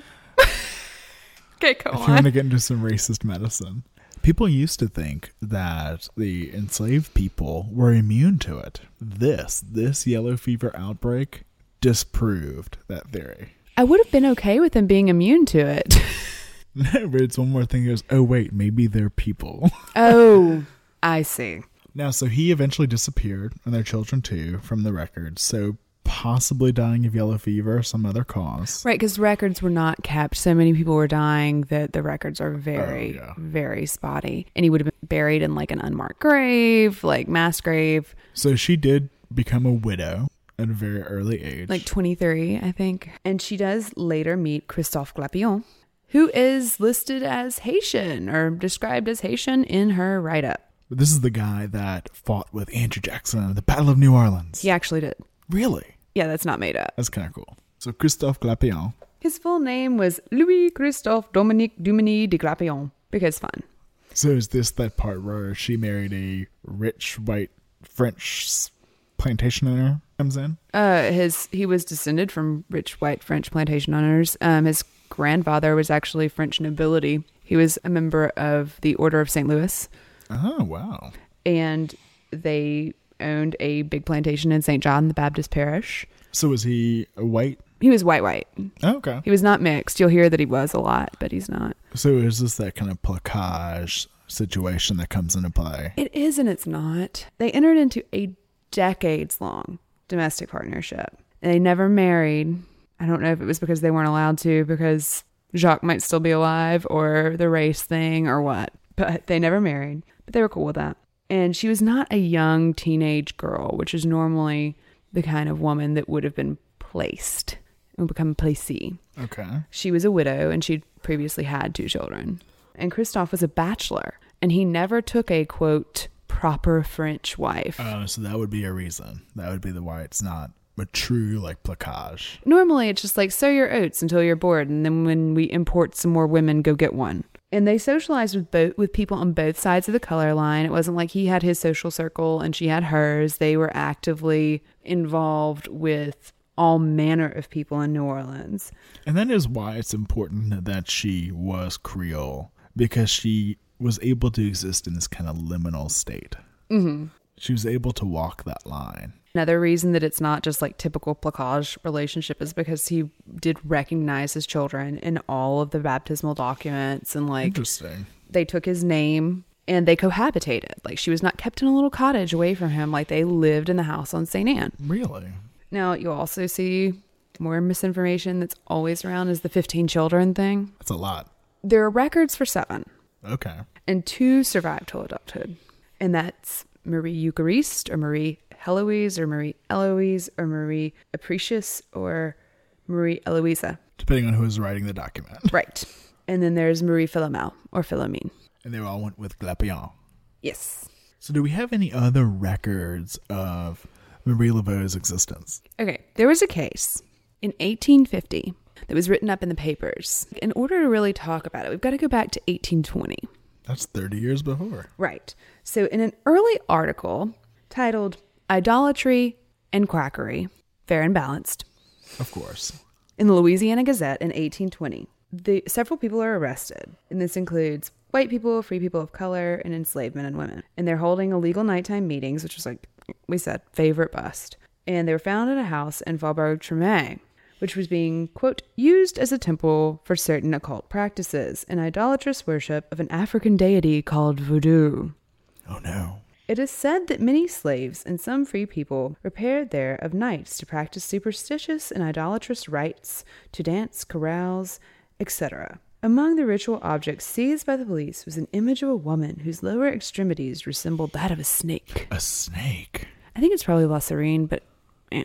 Who knows? And then we see another representational female figure discovered at a voodoo ceremony in 1822. A reporter who went by Professor D, rest blacked out because he needed to remain anonymous, um, attended a St. John's Eve ceremony led by Sanité Dédé, an early, early voodoo queen. Noted a makeshift altar at the center of which was a cypress sapling on which there was a quote black doll with a dress variegated by Kabbalistic signs and emblems, and a necklace of the vertebrae of snakes around her neck. Oh, I bet some people were clutching their pearls reading that. Mm-hmm.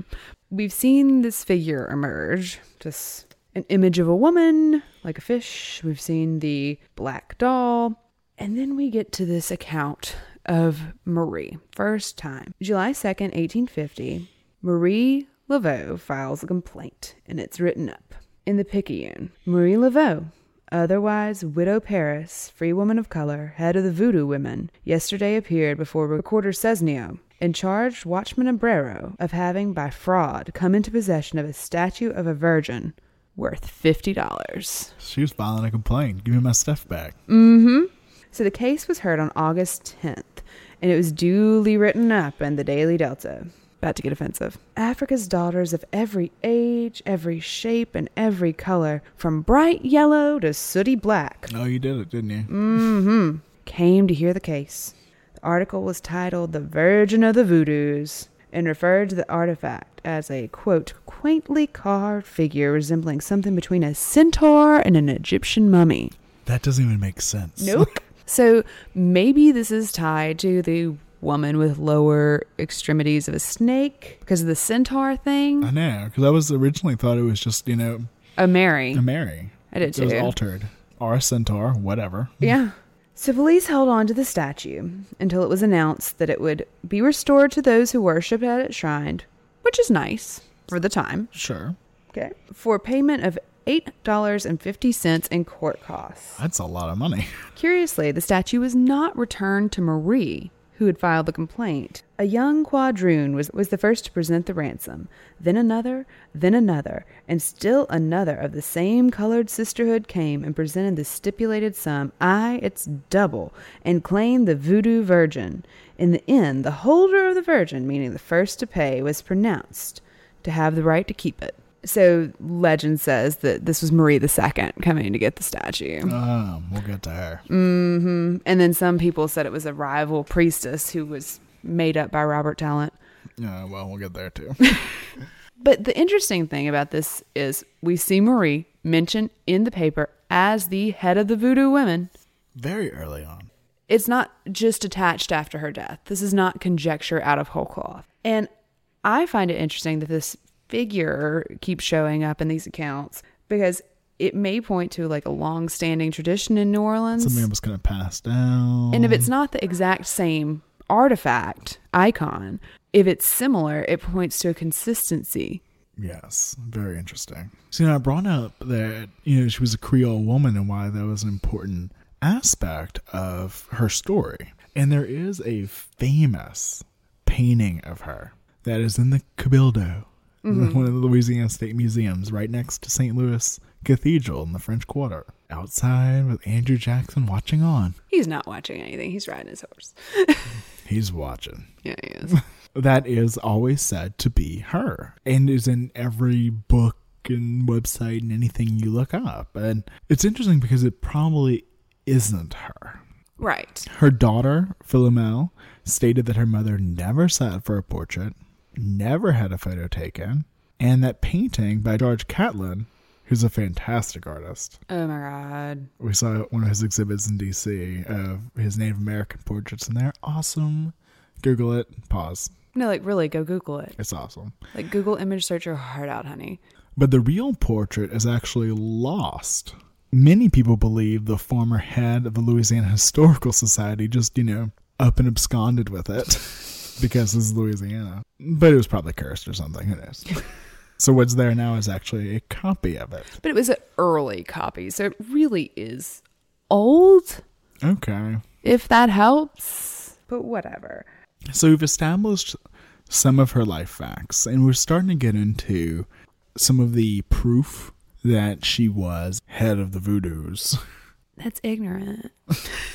okay. But but was she the voodoo queen way down yonder in New Orleans? Yes. Yes, she was. like that's so it's true. It's just true. I'm sorry, Picayune. So, as you said, many people were interviewed for the Louisiana Writers Project. And many of those people talked about Marie Laveau, Queen of the Voodoos. Do you have some choice stories? I do. So, did she have altars in her home? That's something you always hear. Yes, she did. Marie Laveau had so many candles burning, I don't see that how, how that house never caught fire. She had all kinds of saints' pictures and flowers on the altar. She had a big statue of Saint Anthony. What I love about that is what the quote originally said is she had a big Saint Anthony, and somebody went in and put in brackets statue of. it's like no, no, no, not a real one. and she would turn him upside down in his head on the yard when she had work to perform. And her granddaughter would come and get me and say, Come see, my grandma got St. Anthony on his head. And Marie Laveau would put us children out and lock the gate. So a lot of these accounts are from people that were kind of younger, witnessing it or going with their family to the ceremonies. I love that. I can like hear my friends saying, Come see, my grandma's got St. Anthony on his head. Charles Raphael, who was born in 1868, described the altar in the front room. And he said the one in the front room was for good work. It was used for good luck charms and money making charms and husband holding charms. And she had a statue of St. Peter and St. Maroon, who is a colored saint. Probably same one divorce. Yeah. Yeah. He says that's not the only altar she had. Uh oh. He said she had one in her back room, and that altar was for bad work. And there she made charms to kill or drive away or break up love affairs or to spread confusion. And it had on it a bear, a lion, a tiger, and a wolf. So a lot of these stories you do have to take with a grain of salt. Mm-hmm. But the interesting thing is that there are so many. And so many consistencies. Yes. Think of it as a mosaic that you have to kind of step back from. With a grain of salt, there's probably a grain of truth. We should put that on a t shirt. Yeah, it's like our new motto.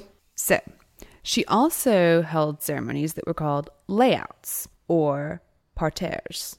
And that is a practice where she would arrange offerings of herbs, food, liquor, flowers, candles, and coins on a white cloth on the ground or the floor.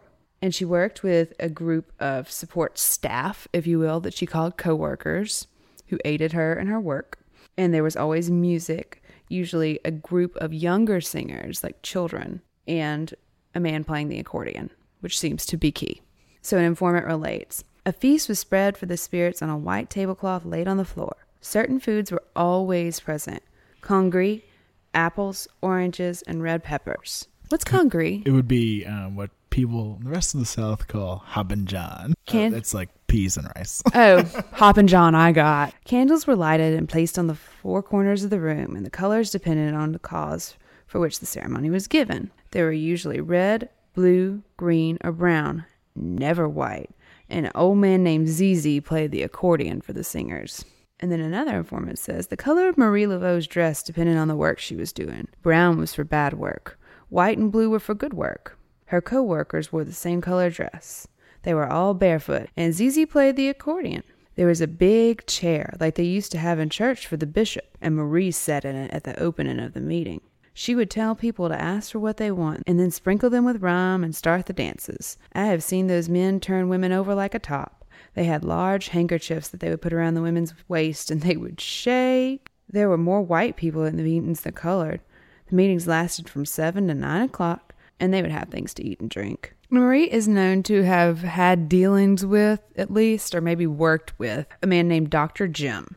And Dr. Jim Alexander was a voodoo doctor who had been born in Mississippi and originally went by the name of Charles LaFontaine, but for whatever reason needed an alias.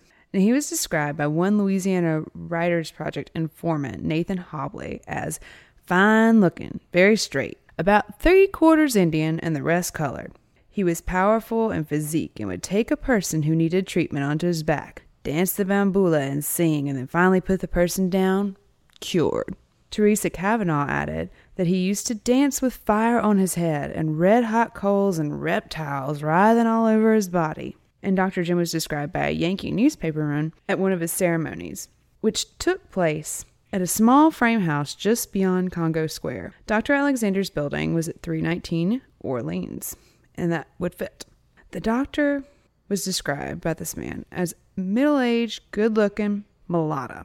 And then he said the interracial congregation consisted of coal black porters and stevedores and fat cooks and slender chambermaids, yellow girls and comely quadroons, among them several white people.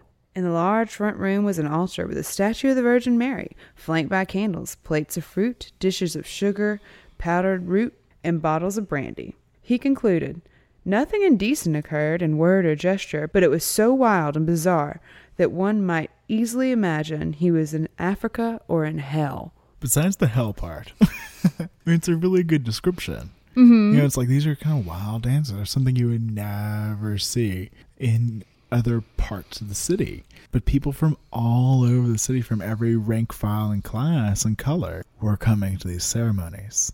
It was becoming an integral part of the fabric of the city.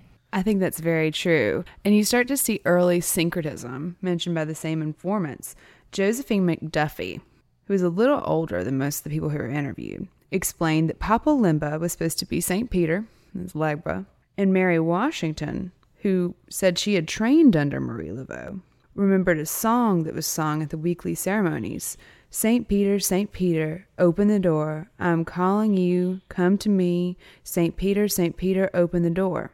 And she went on to explain that St. Peter was called Labat Papa Laba. and St. Michael was Daniel Blanc. Daniel Blanc's interesting because it was originally Danny Blanc, which was Damballa, Which is a white snake. but somehow it became a first and last name and more human. Very, very interesting how that happened. And she says Jan Su was Saint Anthony. And then she also said there was another spirit called Ozenkare, but she couldn't remember who that saint was. So one thing you keep reading about, if you read about Marie Laveau and you read about these voodoo ceremonies, is that they would have these huge wild orgies on the shores of Lake Pontchartrain on St. John's Eve. Have you been reading Robert Tallant again? I read it when I was a kid. So we keep mentioning Robert Tallant, and just so to clear it up, he was one of the Louisiana Writers Project authors, and he took a lot of liberties. to say the least. But the thing about it is like he didn't come up with like a creative work. He came out with something and was like this is history. Right, and he amalgamated things, and he kind of switched things up, and He may have made up some informants. made some things more interesting. And so when you go to New Orleans and you go in the tourist shop, this 1940s book, Voodoo in New Orleans by Robert Tallant, is still for sale. And it is extremely inaccurate. But Do entertaining. Not buy it. Or take it with all the grains of salt. All the salt. Make a circle of salt around it. Get your gree and read it knowing it's kind of bullshit. if you really want to read something, That's kind of bullshit. No, that's real. That's the most authentic of the writing from that time. So you still have to take it with a little salt. It's Zora Neale Hurston's book. You should just read Zora Neale Hurston anyway. She was a badass. Yeah, bitch. but who cares about their eyes were watching God? Get rid of mules and men. Oh, they're all great. But her tombstone, another I'm in supreme envy of. Basically, I've just been finding women's tombstones and obituaries that I want to steal. says genius of the South. Damn right. so these orgies. So about the orgies. Tell me about the orgies, because when I read this book when I was 15, You're like, tell me about the orgies, Robert. Tell me. which is exactly why it's in the book. So St. John's Eve is the time when there would be big public-ish voodoo ceremonies in New Orleans. And by the 1870s, thousands of outsiders were going to go see the orgies. They wanted to, they were like you, Jacob. They wanted to know about those orgies. I was like 15, 14. I was even younger. So Catherine Dillon, who worked with the Louisiana Writers Project and put together a manuscript called Voodoo, which was never published. Those invited to the Lakeshore festivities included reporters, police officials, swells of the sporting population, and the racially mixed politicians of the time. For Madame Laveau catered to the knights of the carpet bag. nice.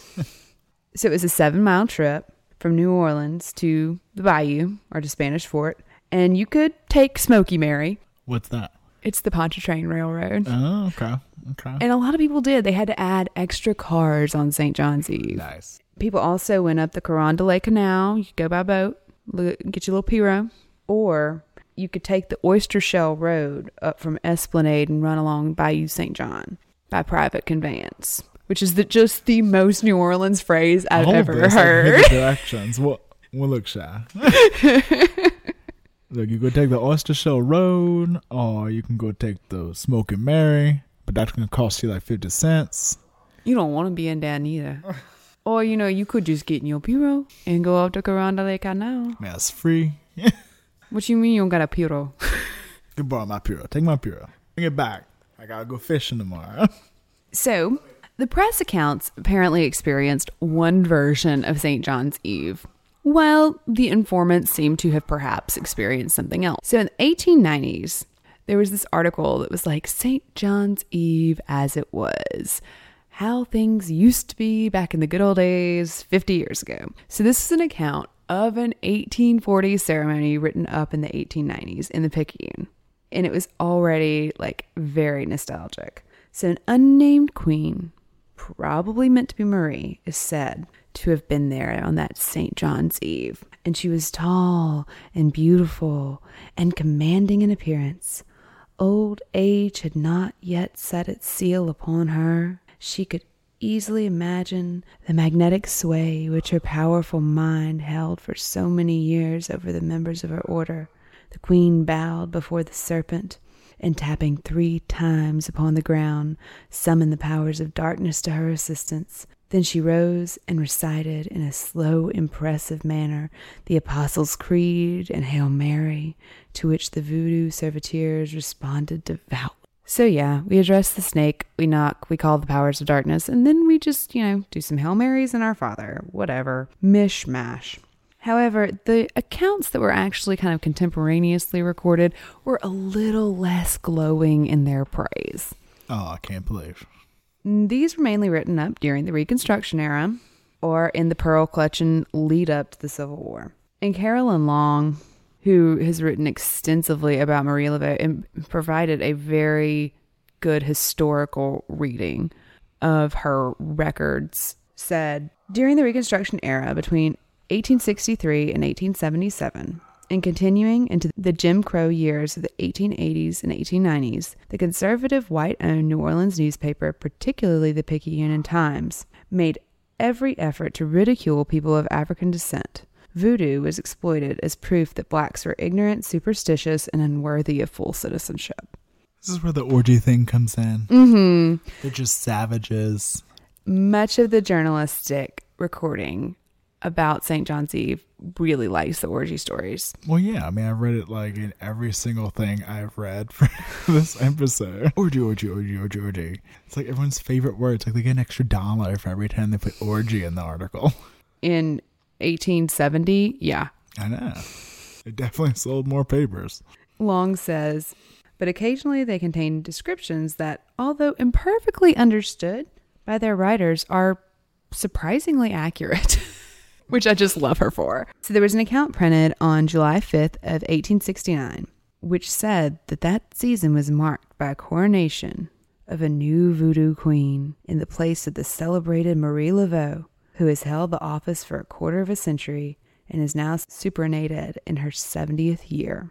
But in 1870, there was an account that said Marie Laveau, Eliza Nicot, and Euphrasie had all been seen at the St. John's Eve ceremony in all their queenly glory. And then in 1872, there was this write up. The arrival of a hundred people was followed by a skiff carrying the voodoo queen, Marie Laveau. She was hailed with hurrahs. Marie reportedly led the congregation in a Creole song. Mamselle Marie chauffe ça, or make it hot. A fire was built on which every participant furnished a piece of wood, making a wish as they threw them on. And over the fire was placed a boiling cauldron, into which was put salt, black pepper, and a black snake cut into three pieces, a cat, a black rooster, and some colored powders. It's a lot of thing in one pot. Mm-hmm. The writer noted that the contents of the cauldron were not eaten, but saved for the next year. At midnight, everyone undressed and plunged into the lake. Afterwards, there was singing and dancing, followed by a feast of gumbo and jambalaya. At the end, they all joined hands around the queen, and she preached a sermon, at the close of which all knelt to pray and receive her benediction. And then there was a chorus of C'est l'amour, oui, maman, c'est l'amour. It's love, yes, mama, it's love. During which day began to break. The queen said, Here is day, we must welcome it with song, and all go home. So we have this really unusually like glowy thing. I mean, we do have to mention that they were naked. Orgies. But then the next report, the next year, says that Marie is absent. Everyone's looking for her. She's not there. Hmm. And Mama Caroline has taken her place, and that she started out conducting the ceremony in the nude just from the get go. And then in future years, it appears to have turned into a pretty lucrative little enterprise. It's reported that two policemen called Metropolitans guarded the entrance to the barroom and collected admission fees. And there, the reporter witnessed a score of frail ones, which is a apparently a code word for prostitutes. Who knew that? With members of the sporting fraternity, and men ranked among the young and giddy, swirling in a maze of waltz. A majority of the female participants were white, with reputations, candor compels us to admit, not altogether stainless. Oh my. Wait, ballroom? I thought we were on the bayou. Bar room. Barroom? Yes. So Spanish Fort was built up into like a right little resort town. Oh. Like it had all kinds of pretty landings and gazebos and hotels and Oh, so they're not out in the wilderness. um some of it was out in the wilderness, but they eventually moved it closer to the train tracks so they'd get more people's money oh. because nice. they were smart. That's right. Now, Louisiana Writers Project informants have different memories and opinions and things, and some of my favorite accounts are in the St. John's Eve section of of narratives. So, Mr. Felix apparently attended a rather chaste version of the St. John's Eve ceremonies. He said that the service began with Roman Catholic prayers. Everybody would kneel before an altar and rap on the ground three times. One, two, three. In the name of the Father, and the Son, and the Holy Ghost. After that, we would sing in Creole, and the leader would begin with praise of St. John. It was just like a mass a regular church. But then, But then, one man would have two women on each side of him. They would put metal rings on their knees that would jingle and rattle. They would first turn one woman around and then turn the other. And after the dance, everybody would bow down on their knees and say, Our Father. Of course, we would all stay afterwards and eat and drink and pass a good time. There was chicken, cakes, and liquor. Also, red beans and rice to eat. now one great informant, old Pops. He would only give his name as Pops. He initially said he was no hoodoo and wasn't going to tell him anything. Nothing. Then he was like, well. he sipped his iced tea, started rocking in his chair. We've all had this grandpa moment, too. All had this. Yeah, when I was a young rascal back in them days. We are reading this verbatim. We are not embellishing this. So he remembered the St. John's Eve ceremonies when they were held back on a barge on Lake Pontchartrain around 1875 when he was 16 years old. There were all kinds of saint statues on the barge and an altar fixed up with flowers and things. There was plenty of food, cake, champagne, and liquor. Marie Laveau sure did spend a lot of money. It was just like Mardi Gras. She was dressed in a long purple dress with some kind of rope around her waist, and she wore low shoes with no strings. The women co workers wore purple dresses too, and the men wore white and purple and carried lighted candles. They all danced some kind of hula dance. Boy, that was a mess. And before the thing broke up, she would disappear. They say she walked across the water. There were two informants named Joseph Alfred and Eugene Fritz who had also attended the ceremonies, and they were sure to say that the women there, who were black and white, wore all different color dresses, and they were low cut in the front and the back, and only reached the knees, and there was nothing underneath. Oh no. They danced until they went wild. Marie stood in the middle and gave directions like a drum major. She started all the movements and kept the time and danced along with everybody. The people got so hot they would jump off the barge. Skiffs and boats would pick pick 'em up. And then there was a fisherman named John Smith who had been a lifelong resident of Spanish Fort, the little town. And he was one of the few white people who were interviewed for Louisiana Writers Project. And the events that he's talking about probably happened between 1882 and 1884. But he describes this way The lake was humming with people. There were special trains out there on St. John's Eve. Milk wagons, carriages, all kinds of things was lined up for miles on the lake, but they couldn't see nothing. A lot of people came out here to bathe. All the bathhouses were rented, and they stayed till about four o'clock in the morning. Marie Laveau had all the sports and newspaper men come out. She died when I was about sixteen. No one came to her place after she died. There was no more dances. The police stopped all that. So they have all these varying reports of the different ceremonies. They were naked or not, they were orgies or not. Well, no. They There were orgies. Definitely Definitely, orgies. definitely. Definitely orgies. We don't want to kill New, New Orleans tourism. We better, you know, do our part. So, you know, you see they're starting to use this kind of language to build it up as this very negative reason. Like like the writer was saying that it was used to make them the other as a good excuse. And also to to knock down their character as well. You know, you start to see these orgies and then they start to get linked to prostitution. Not wearing nothing underneath. Crazy hula dances. And there's this really weird part of Marie's legend that says she was a procuress. A madame. And there might be some evidence for that in Louisiana Writers Project, but it No, I mean you can't say Louisiana Writers Project is evidence of anything.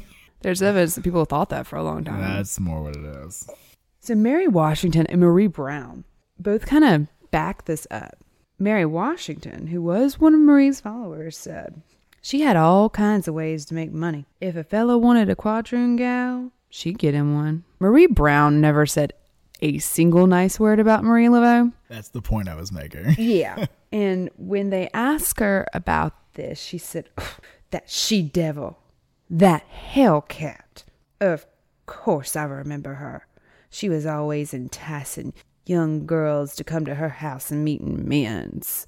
But Raymond Rivero said people said she had a sporting house, but I don't know anything about that. I'm going to go out on a limb and say that is not a contradiction. I don't know nothing about uh, that. Mm. What's a sporting house? Another informant said, Ooh, my people used to fuss me for going to that place, but I wouldn't stay away. There, the voodoo queen held all night parties for the white sports. Sometimes you couldn't get near the place for all the carriages and wagons. She charged them a dollar fifty to get in, and only had women working with her, but they were sure good looking octoroons. She would bring in nine girls with her, and the girls danced and wore a band tied around their hips and a brassiere. They were almost naked, and they would dance and shake. Marie Laveau was out to make money.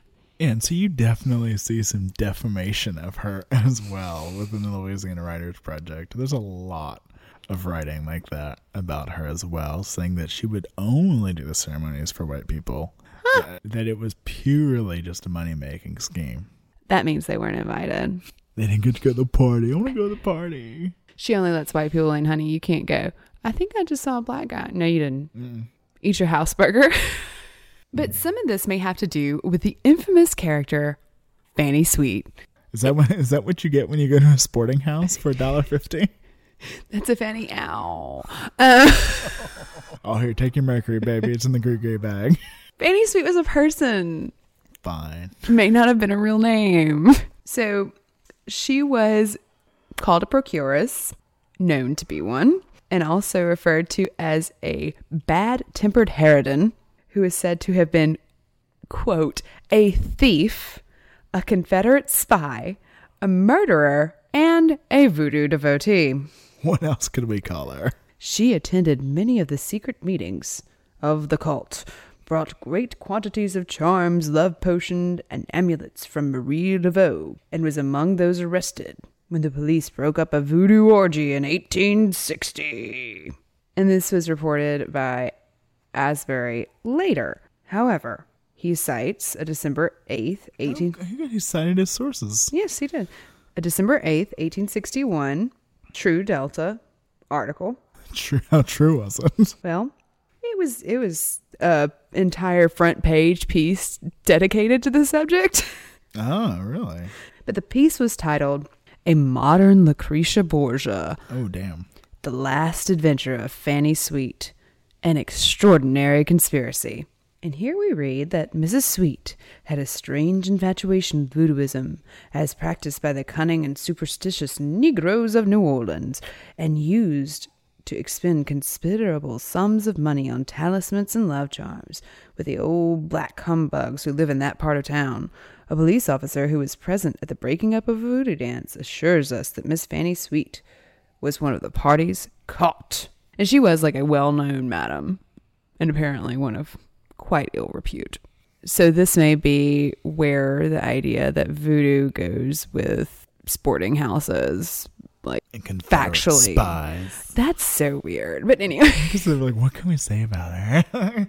So, what you can see here is one of those classic examples of people practicing their culture openly and being associated with a licentious lifestyle because of it. And this is the first time and the last time that would ever, ever happen in New Orleans. Surely, surely. oh, yeah, definitely. It actually doesn't happen there as much as other places, but Well, sure. But, but no, so as we discussed before, Louisiana, especially colonial Louisiana under French rule, had a very different relationship with enslaved people and free people of color. See our Lost Cause episode. So the Catholics in New Orleans followed the old Code Noir, which was much less harsh of a guideline than what our Protestant British overlords would later enforce upon Louisiana. I've become very bitter about this. As we've studied more and more, I'm like, they just came here and taught us how to be racist. They're total dicks. There was plenty of racism, they just made it a lot worse. A lot worse. American domination. So, what did the Code Noir make an urban area like New Orleans look like? Like, how did that play out in kind of an early city? We talked about it a lot. You had a large community of free people of color that were craftsmen and things like that. There are a lot of studies of the kind of Treme area, mm-hmm. which Marie's house is border ish too. And the French and somewhat the Spanish were just not as concerned with the enslaved people's religious life.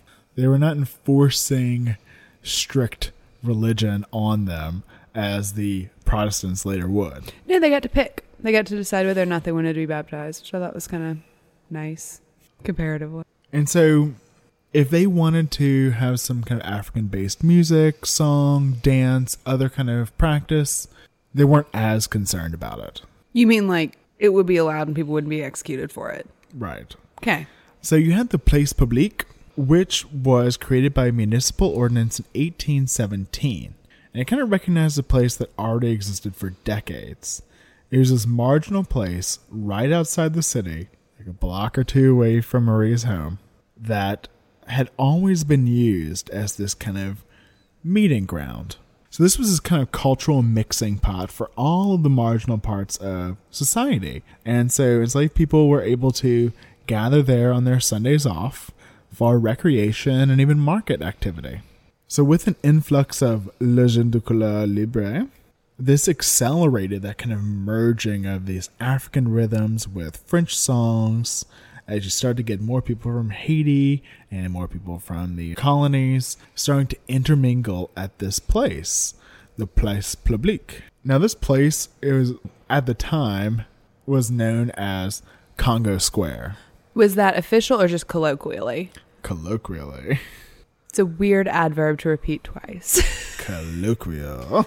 So this was very accessible, even more accessible than the St. John's Eve ceremonies. This is right on the edge of the city. You could walk there mm-hmm. and go see, and people did. And you had at the time this new bohemian writers, you know, wandering around, writing on things. like Tocqueville was in, you know, coming to America and writing about that, and that was a thing that happened. And so a lot of bohemian writers came to New Orleans, of course. Because where else would you go, really? There's only New York, San Francisco, and New Orleans. Everywhere else is Cleveland, as Mark Twain once said. And you know, a lot of them observed the different kind of dances. They documented the kalinda. It sounds fancy. That's that gyrating kind of sexy dance. Oh, And described, you know, the beating of the bambulas, the gourds, and the banjos cool. played there. And they even had like the, a contredanse. What's in a contradance? Well, it is that high society partner dance. Oh, yeah. And they would have this kind of mocking version of it that they did. Ha, good on you. So at that time, it was also featured in a bunch of guidebooks, like a what to do when you're in New Orleans. Yes, it was. So one person that visited it in 1819 who did some drawings and descriptions of it was Benjamin Latrobe. I know that name. Right? Sound familiar from a recent trip to DC? He's not the architect. He's the architect of the modern Capitol. Okay. After it was burned down, he redesigned it. Okay. He said, I've never seen anything more brutal and savage, and ecstasy rises to madness. But he was fascinated by this, and it's interesting because he has these really early illustrations as an mm-hmm. architect of these instruments that would later become banjos and things like that that are Very cool. very important to American music. Pianist and composer Louis Moreau Gottschalk grew up near Congo Square, and he has a famous composition, the Bambula, which was a huge hit in Paris in 1848. Imports. Now, due to the mounting concerns about abolitionists invading the city and the threat of revolution, these Sunday afternoon music and dance events were shut down in 1835, resumed and then shut down again in 1851. By 1856, people of African descent were no longer legally allowed to play horns or drums in the city. Let that sink in. You can't walk a block in New Orleans without hearing somebody playing the horn or the drums. Like it's it's not possible. I, it makes me feel like the city was dead at that moment. Like it just like a little piece of it was missing. So after it was shut down, it was used primarily for military exercises, and they later tried to change the name No. to Beauregard No. Square after the Civil War.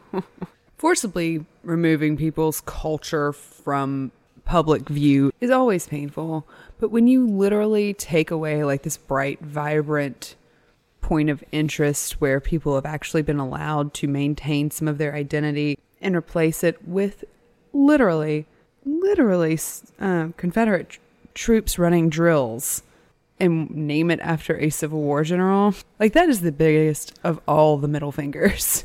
Well, and so even though it was renamed, it was still known as Congo Square to everybody. Remember, that was never even its official name. Um, in Louisiana, people still do the directions thing where it's like, you know, where the K and B used to be or whatever. So of course it was still called Congo Square. So some of those bohemian writers showed up about 20 years after Congo Square had been, at least in public, shut down. Because you know, it continued, just in private and secret, just as everything we've talked about today. So George Washington Cable and Lafcadio Hearn were journalists who began to exhume New Orleans' past and write kind of titillating stories about it and sell it to the papers around the country and world. So G.W. Cable was a champion of African American rights and one of the first people that really wrote down African American folklore. We'll keep him. Now, in one of his novels, there's this dramatic scene where a runaway slave is captured in Congo Square, and he describes it as On a grassy plain under the ramparts, the performers of these hideous discords sat upon the ground facing each other, and in their midst the dancers danced. They gyrated in couples, a few at a time, throwing their bodies into the most startling attitudes and the wildest contortions, while the whole company of black lookers on incited by the tones of the weird music and the violent posturing of the dancers, swayed and writhed in passionate sympathy, beating their breasts, palms, and thighs in time with the bones and drums, and at frequent intervals lifting, in that wild African unison, no more to be described than forgotten, the unutterable songs of the Babule and the Kanjule dances, with their ejaculatory burdens of Ay, ay, voodoo magnan, and I Kalinda, dance Kalinda.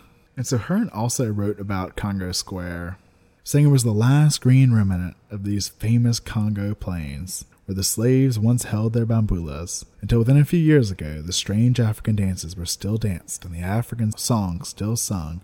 Every Sunday afternoon, the bambula dancers were summoned to a wood yard on Dumaine Street by a sort of drum roll made by rattling the ends of two great bones upon the head of an empty cask. And I remember that m- male dancers fastened bits of tinkling metal or tin rattles about their ankles, and like those strings of copper grigri worn by the people of Sudan, those whom I saw taking part in those curious and convulsible performances, subsequently suppressed by the police, were either old or beyond middle age. The veritable Congo dance, with its, with its extraordinary rhythmic chant, will soon have become as completely forgotten in Louisiana as the significance of those African words which formed the hieratic vocabulary of the Voodoos. I'm glad he wrote it down, but I'm also really glad he was wrong. Right, so this kind of legend built up around Congo Square, and it's truly not far from the truth. It's just kind of slightly exaggerated. Hmm. I meant that he was wrong about it being forgotten. Oh, right. It's definitely remembered. But you mentioned that it was put in all the kind of tourist guides and all that. Mm-hmm. And so the Picayune's Guide to New Orleans, which was written as the jazz clubs were opening, it's kind of the 20s and 30s. Of a Sunday evening, it presented a most picturesque and animated scene with its hundreds of dusky dancers singing their quaint half Congo, half Creole songs. Hundreds of the best whites, lured by the fascinating, curious rhythms sung to the beating of the tam tam, used to promenade in the vicinity of the square to see the dance Congo. And many of the earliest jazz players knew of Congo Square kind of through their family stories, and a lot of these musical traditions continued in the homes. And some musical historians suggest that the early interest in Congo Square, as really spurned by Hearn and Cable's writing, kind of opened up the rest of the United States to the idea of African American culture. And without that, there may not have been this opening to allow jazz The receptivity. to take a foothold. Yeah. And without jazz, You don't really have American music. you don't get the blues. And without blues, you don't get rock and roll. And that's just sad. One author that wrote about it, Freddi Evans, said To me, more than physical space, Congo Square is a frame of reference. When people ask me what is the root of African American culture in this country, I say it's Congo Square. This is our reference point. Now, Wynton Marsalis agrees, writing that the bloodlines of all important modern American music can be traced to Congo Square. By the way, if you haven't listened to Wynton Marsalis, pause. Go find it. Put it on. You can listen to that and this. We'll make it work.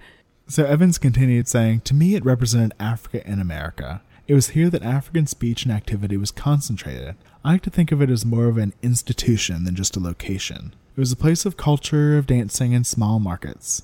For me, it's important to let all people know how Congo Square influenced our local culture. Now, Bobby Jonelli said that voodooism and its sacred rites, sacred dances were all institutionalized and acculturated in Congo Square. And to Congo Square now, if you were to visit New Orleans, you can go. And if you go on Sunday, as we did, by luck, mm-hmm. You will run across a semicircle bench full of men with their drums and one dude with a cowbell that rocks it out. They will smile and greet you, and you might even, if you're very, very lucky, be told that you must come dance. No, really, only you out of a crowd of several people. I have video of Sam dancing Never posting it. with the women that were dancing. It was a lot of fun. I'm really glad I did it. I wanted to be a stick in the mud so hard, but they would not let me. But you know, and as you were dancing, I was talking to them, and they were, you know, talking about how they use this as education. You know, it's a it's a positive experience. You know, music just brings positivity into the world, and it's also a way of remembering how this was that one light in the enslaved people's life. You know, this kind of place where they could come, release stress, and be happy. And that's what she was telling me. Course, that kind of lines up with everything we've been reading. It makes sense. Right. It was a place of autonomy and integrity. In a world of utter subjugation, it makes complete sense that it has a sacred quality. And it does feel like going to church or anything. I mean, it's better than that, but it feels like going into a sanctuary. Just the idea that people have been there doing this on Sundays, like even that part of it kind of got to me. Mm-hmm. You know, like it's always been Sundays. So that's why we do it on Sundays. That idea. And the park is beautiful. How it's designed now, there are these concentric circles, and the they're all laid out in the brick, and it's kind of to represent the kind of circular dancing um, from the time. Beautiful, beautiful park. Highly suggest you visit if you're ever in New Orleans. But it was only known as Congo Square officially in 2011. I did not believe you when you told me that. Like I made you go cite your sources. Yes, and it officially became part of Louis Armstrong Park, which is just connected. Because before that, it was Beauregard Park. Because in the Civil War, there was huge changes, of course, as we've talked about, within the city. And as that came about, you had a complete change in the culture of the area, or the culture they were trying to enforce. And all of our characters are straight in the middle of it. so by the time that the Civil War rolls around, Marie Laveau is a widow again, and the social structure which she had grown up in and was accustomed to was completely upended. And that sort of three-tiered strata that had existed was just gone. Recent scholarship would very much like it if Marie Laveau had been a conductress on the Underground Railroad. Wouldn't that be awesome? Yes, it would be very awesome. It would be so cool. It did not happen. That's too bad. I know. It was not true. They said that her home was like the southernmost terminus of the Underground Railroad. And I'm like, there are no basements on St. Anne Street. Y'all are crazy. But that's not the real reason. no. She and Christophe were both slave owners. People will often, you know, in trying to make this case, suggests that maybe she only bought these people in order to grant them their freedom, to manumit them. Oh, that'd be great. Like like Coin Coin. that would also have been great. That would have been really great, but it did not happen. She and Christoph are on record as having sold their slaves to other slave owners. So unlikely. Unlikely, they also separated families. Uh, yeah. Let's move on. Yeah. But I just felt like that was important because that's kind of an urban legend that's cropped up in the last few years because she is in the fictionalized biography of Mary Ellen Pleasant or Mammy Pleasant. That's an episode. That's a whole episode. But it said that Mammy Pleasant learned voodoo from Marie Laveau, and she actually was an early advocate of civil rights and, you know, is a very interesting figure.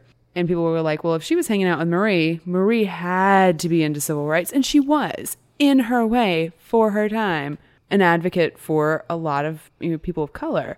But she was not a conductor on the Underground Railroad. So in the obituary, it says that she was a fever nurse and that she was a minister to prisoners. I mean, does any of that carry any weight?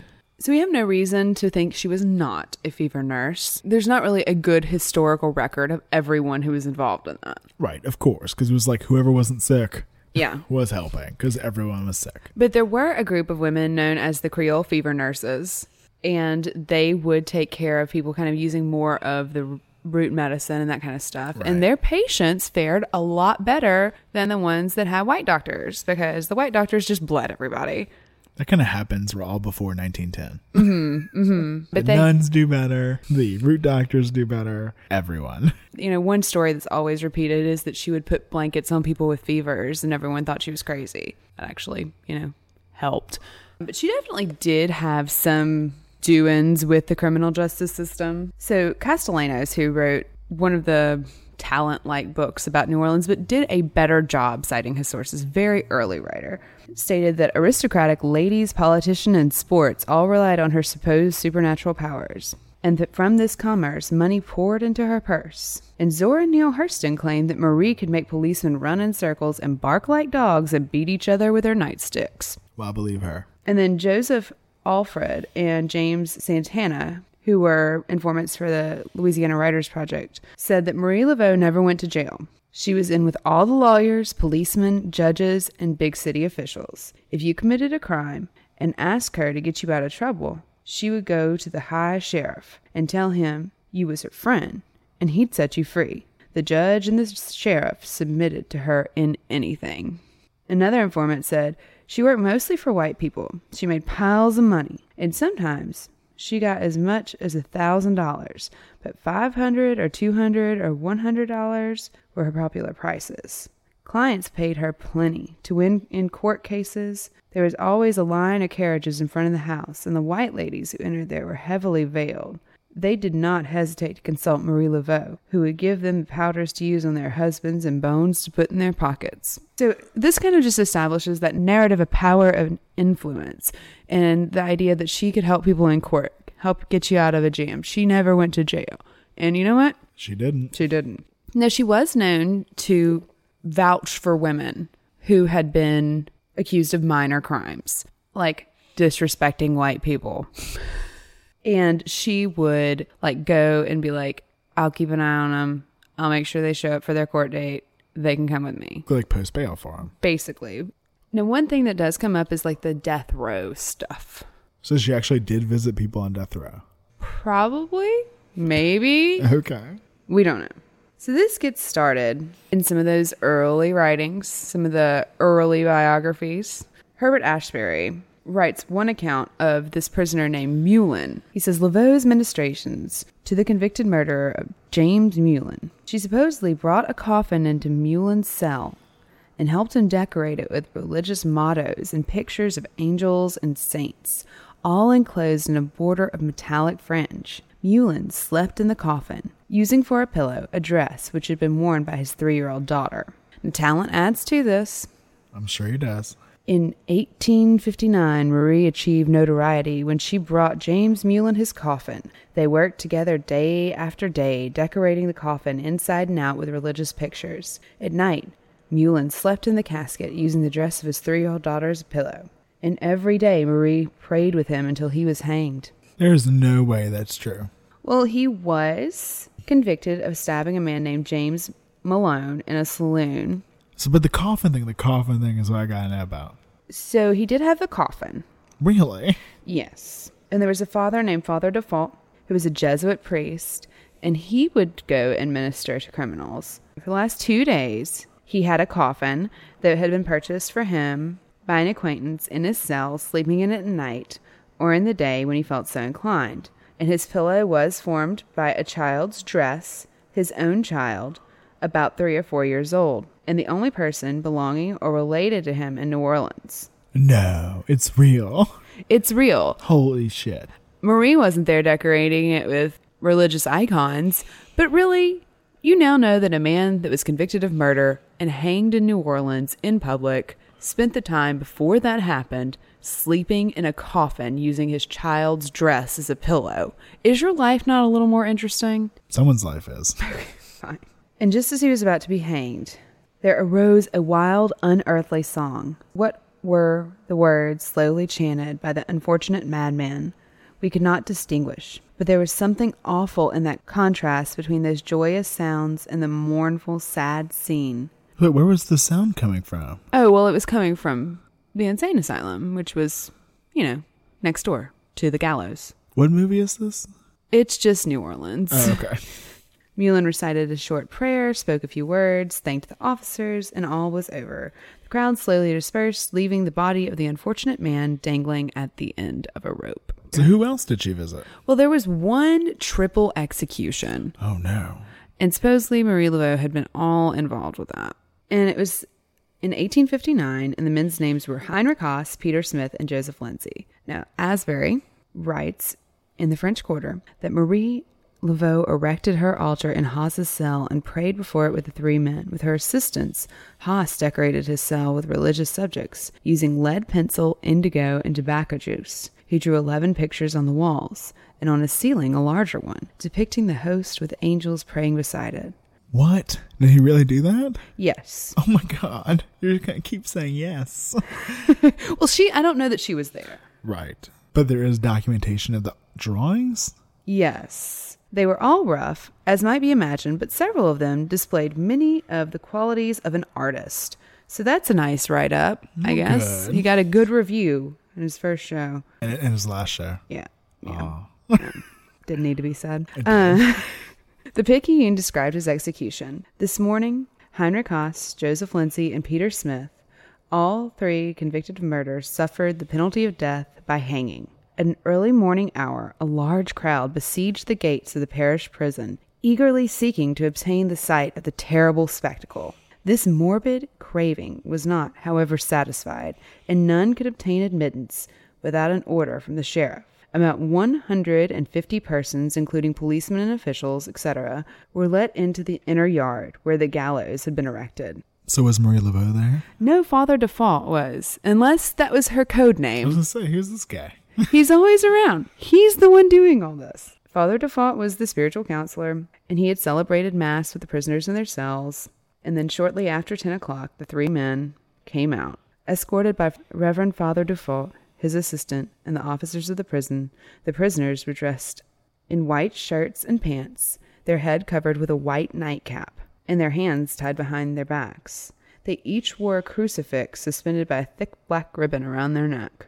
Their countenances were calm, even smiling. They took their seat on the fatal bench, and the hangman, disguised with a loose black domino and a mask, so like Zorro, fixed the rope around each of their necks. The deputy sheriff read the death warrant with a voice choked by emotion, and each man addressed his final communication to the crowd, acknowledging his crime and asking for God's forgiveness. Heinrich Haas, his features lit with a spiritual enthusiasm, spoke long and feelingly.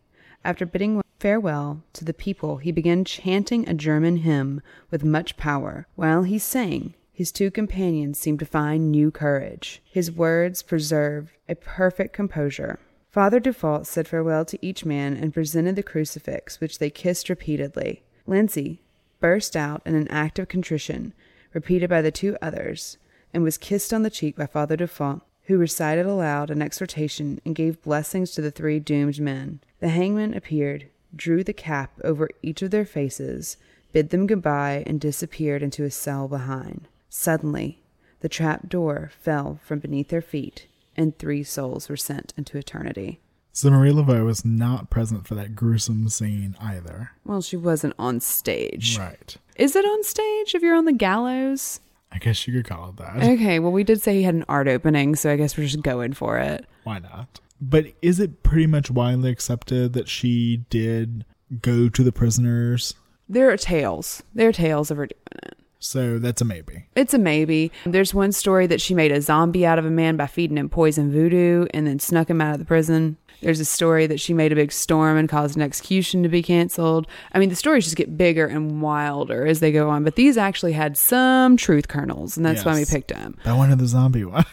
She made him gumbo with foo-foo fish powder. They're no foo-foo fish. I don't know. It's not true, okay?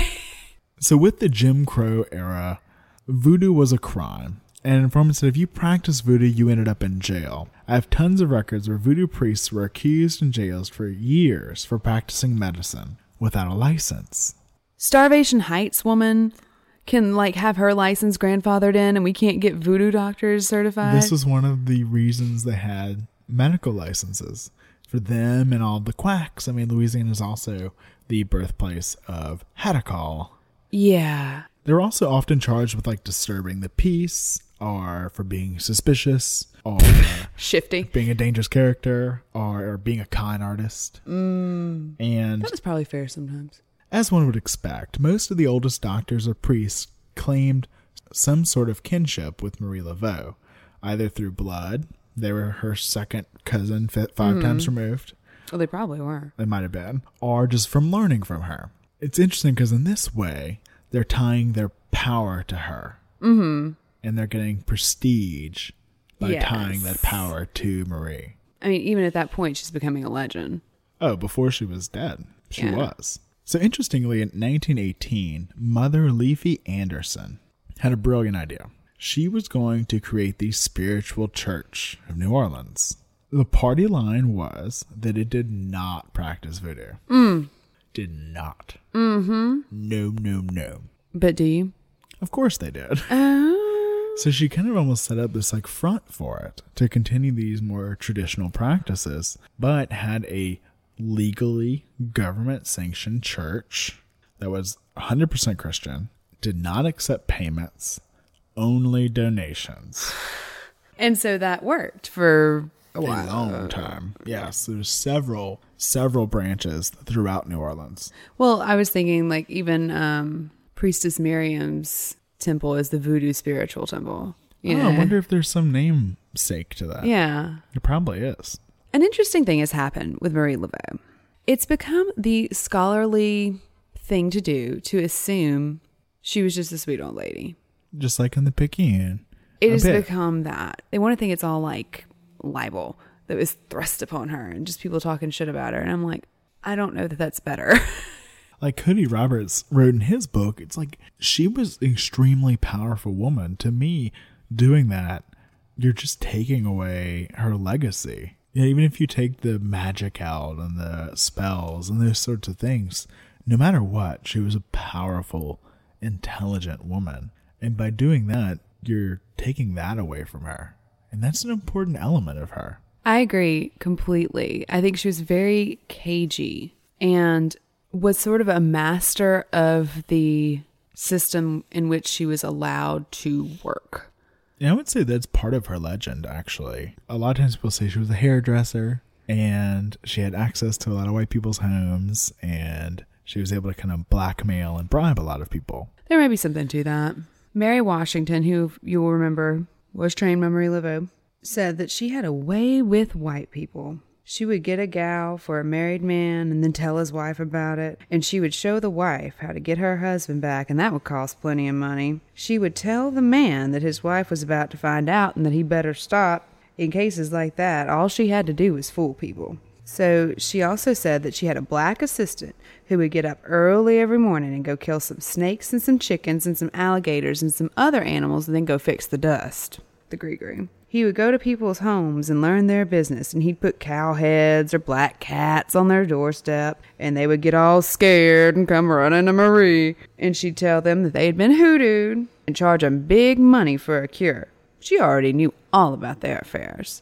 First of all, I love the, I love no, she liked her. I think she was bragging. Like people are so stupid. Oh, okay. I think it was more that. But first of all, I don't care if you know it's probably not black magic if a cow head shows up on your doorstep. If you get godfathered, If you get godfathered, you freak out. Ah, ah. I mean, it's a very certain noise you're required to make. But in addition to like that blackmail trickery thing that is always said about her, there's also like writing about how she didn't really have any money. She didn't have any money. Like if she was so powerful, why didn't she have any money? And so the story that kind of illustrates that point has to do with Christoph dying. her second partner. So Christoph got ill in the summer of 1854, and he was attempting to file for his 40 acres and a mule, as was due him after his service with Old Hickory of New Orleans, and due to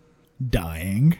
well, oh no, not just oh. dying, spelling errors and mistranslations, Bureaucracy and death. bureaucracy and death. The two things we cannot avoid.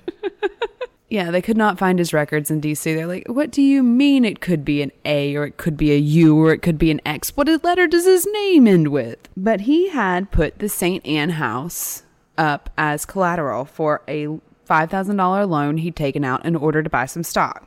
He was a speculator. He was always investing in things. And he usually did okay. And he missed one of his monthly payments right before he died on June 26th of 1855. The bank planned to take the house and his three living white sisters came and contested the will. But I think that was probably pretty much irrelevant because he was in so much debt that there was really nothing left to be divvied up among the sisters after they paid the bank back and paid the undertaker, and the house had to be put up for sale. so Marie was kicked out of her house?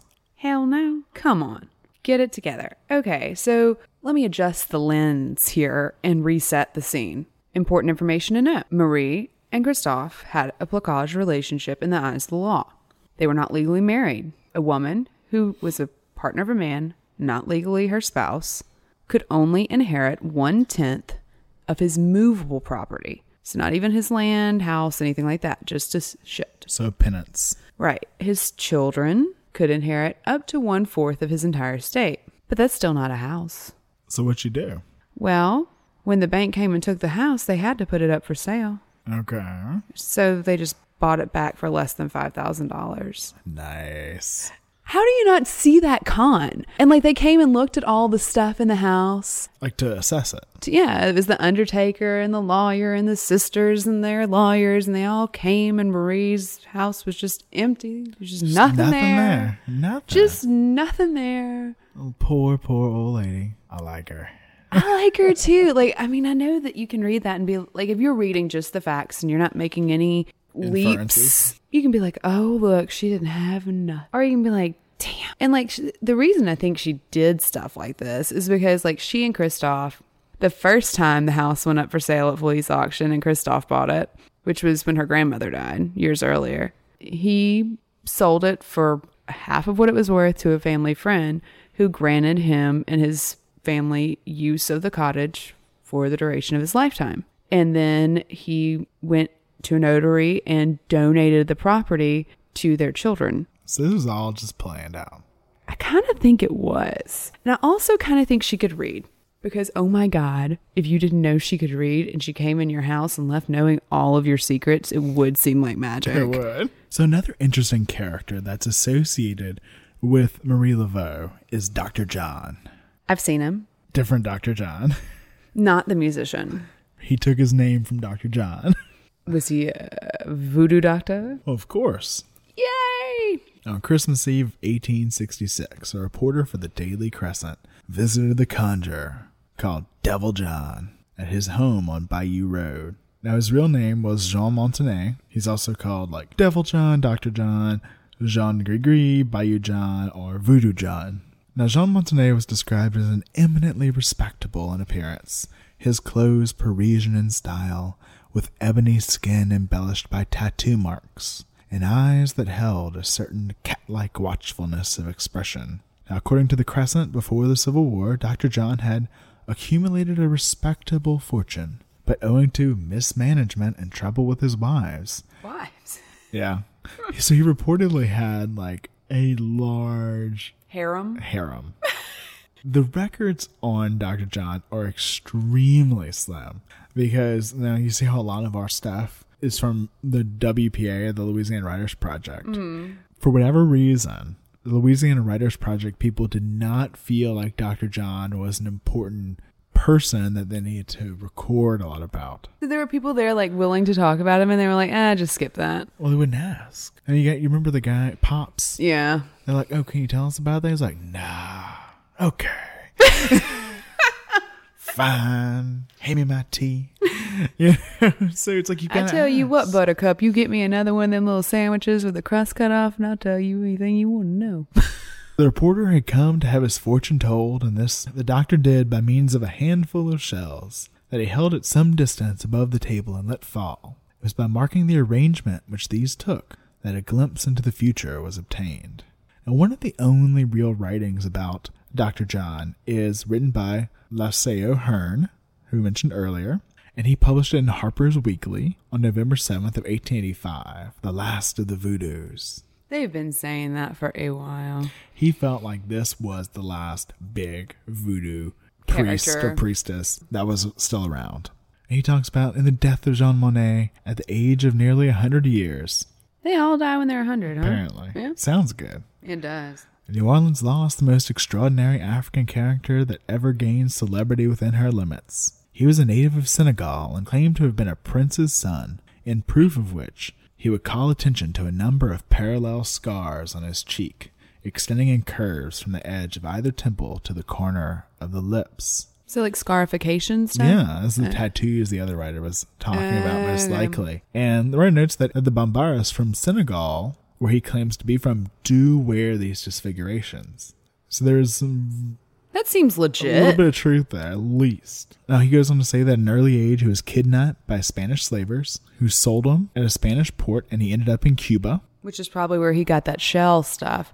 That's Santeria. That's a very specific form of divination practiced in that rite. So I find it very interesting. Well, and so he did earn his freedom, and he was soon worked on some Spanish vessels as a cook, and eventually landed up in New Orleans.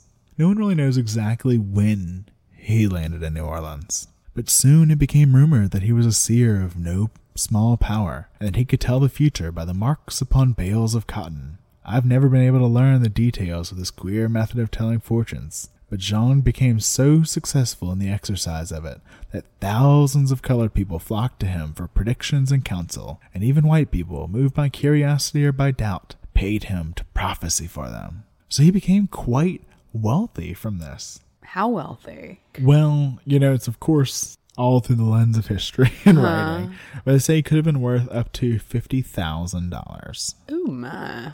He was always well dressed, had his carriage, all of his women, and he also owned several plots of land along Bayou Road. Okay, that's where Marie and Jacques Paris lived when they were first married. Correct. So on grand occasions, John used to distribute largesse among the colored population of his neighborhood in the shape of food, bowls of gumbo or dishes of jambalaya. He maybe did it for popularity's sake in those days, perhaps, but in after years, during the great epidemics, he did it for charity, even when so much reduced in circumstances that he was himself obliged to cook the food to be given away. I say for many years he kept his money underground, burying or taking it up at night only, and sometimes not being able to find it. Oh, that means he killed somebody. Or there's treasure somewhere. Oh, you can't dig the money if you kill a man. That's what your family says. I know. So, you know, he also goes on to talk about how he lost all of his money through these bad deals. And you see this trend happen with Marie. Mm-hmm. Happens with Dr. John. They say, oh, they were just cheated out of all their money. As we've shown Marie, it's probably not true. With John, Dr. John, the one thing we can prove is that it is not true. really? So there are a few records of him. He's in the United States Census for 1850, 1860, 1870, and 1880. John Montanet. Occupation, Indian doctor. In one of the census that were taken, his occupation is just doctor, but then the census taker in parentheses writes, quack, asshole. Thanks for that. so we have the census. What else do we have? So by the time he reached New Orleans, he allegedly was a free man. He was probably born in 1850, but we know he died at the age of 70 in 1885. He died of kidney failure. Mm-hmm. Now, they also say that he was an illiterate man. Mm-hmm. And one of the stories is that some nefarious person taught him to sign his name, and he gave him a piece of paper to sign and stole all of his money. And Like an old lady in a nursing home? Yeah. It's a very it's not true. he could sign his name. His name is documented several places in court records, and he was most likely literate. Uh, beginning in 1843 through 1860, he was purchasing and selling real estate property and slaves. And his single largest real estate purchase was in 1851, where he purchased six lots for $60. He only had one legal marriage to Marie Armand. They were married on, in 1868 at St. Teresa Catholic Church. Now, interestingly, on the wedding record, there are witnesses, and one of the witnesses is Marie Glapion. Marie Glapion. Yes, Like as in Marie Laveau. What year is this? 1868. Okay.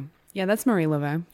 So let's talk about why it probably is. So she often did go by the widow Paris, but whenever she was trying to get her 40 acres and a mule, she started going by Glapion and claiming yes. that they were married.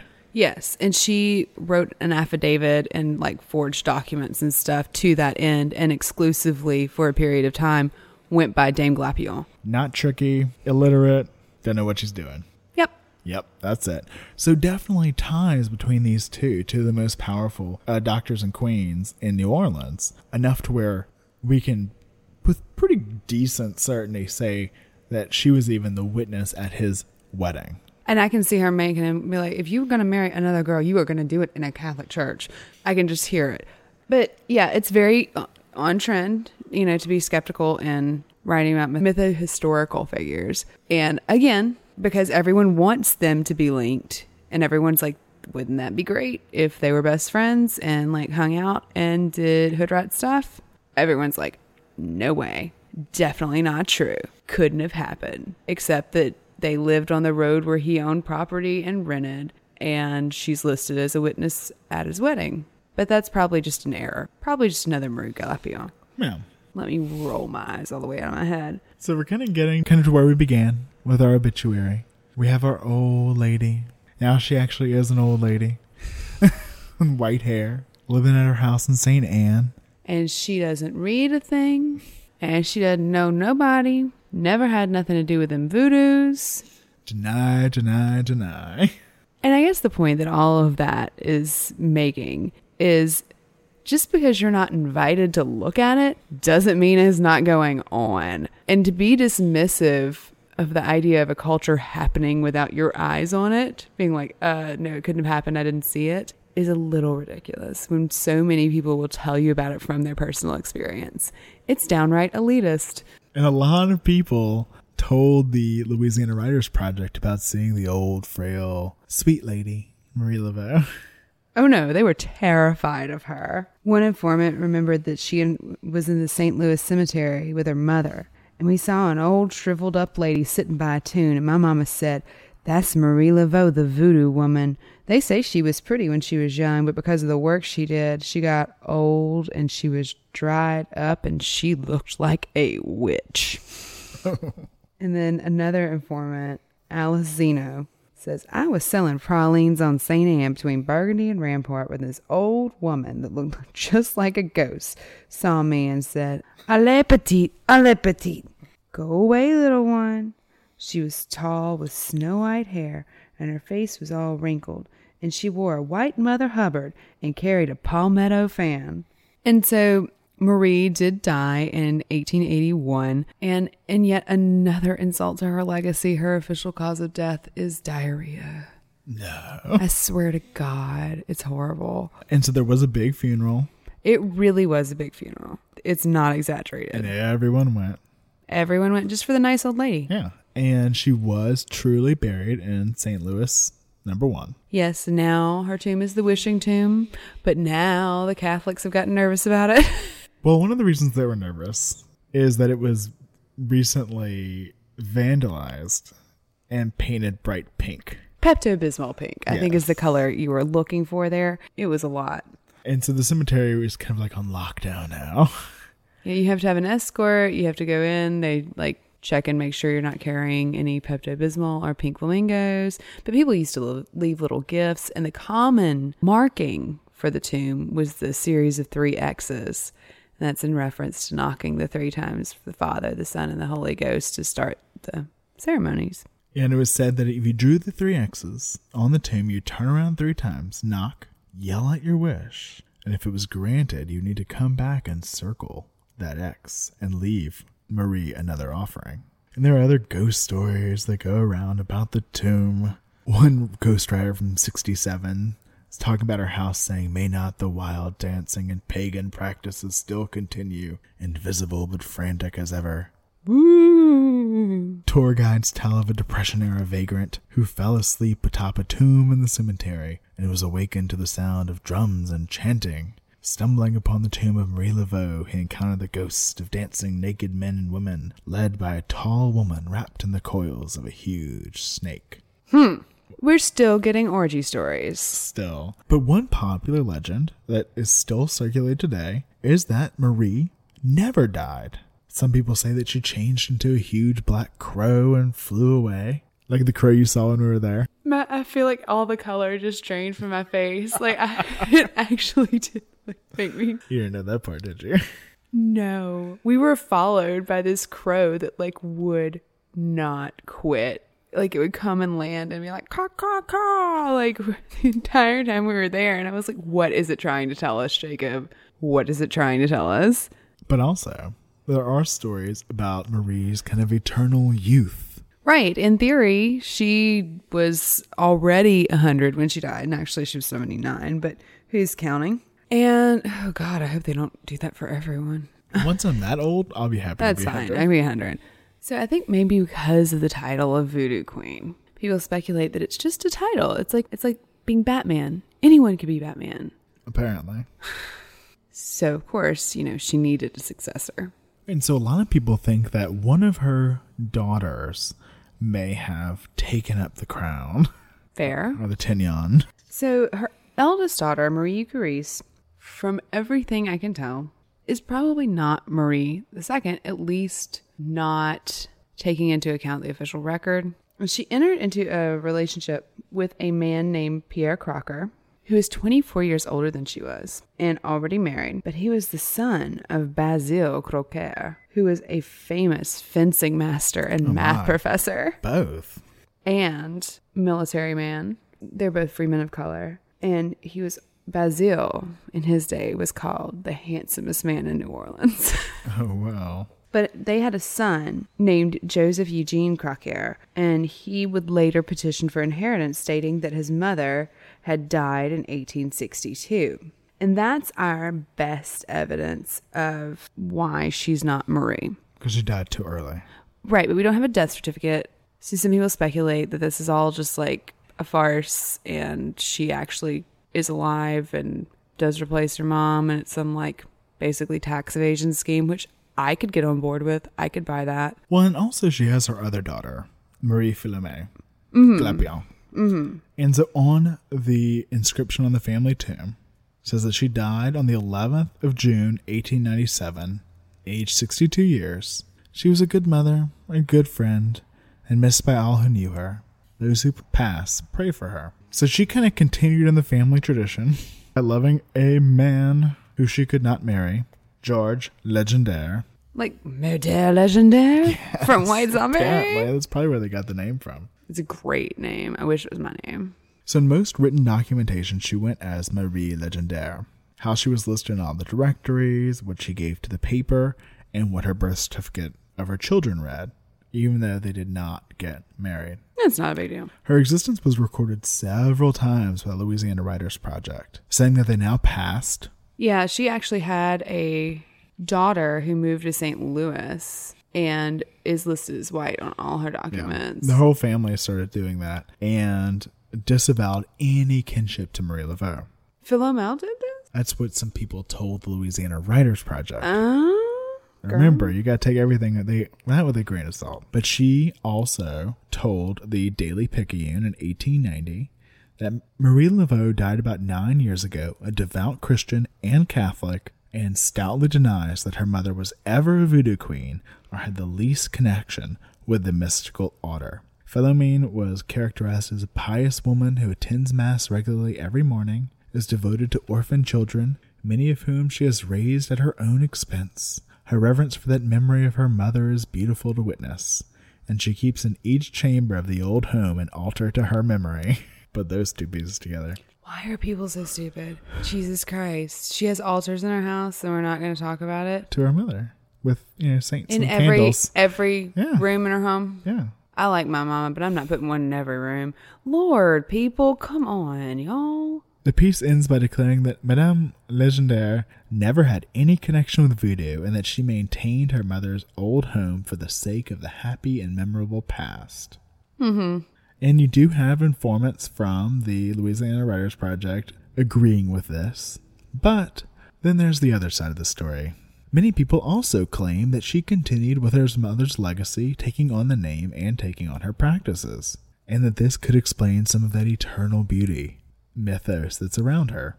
Zora Neale Hurston wrote about her that she at first resisted, and the voodoo practitioners such as Jim Alexander would come to her and tell her that she radiated power. But one night, a great rattlesnake entered her bedroom and spoke to her. After that, she went back to Dr. Jim and asked to be initiated. She continued the ceremonies at St. Anne's house, used to make hands and grigri. One informant described before the meeting, Marie Laveau would thump her feet.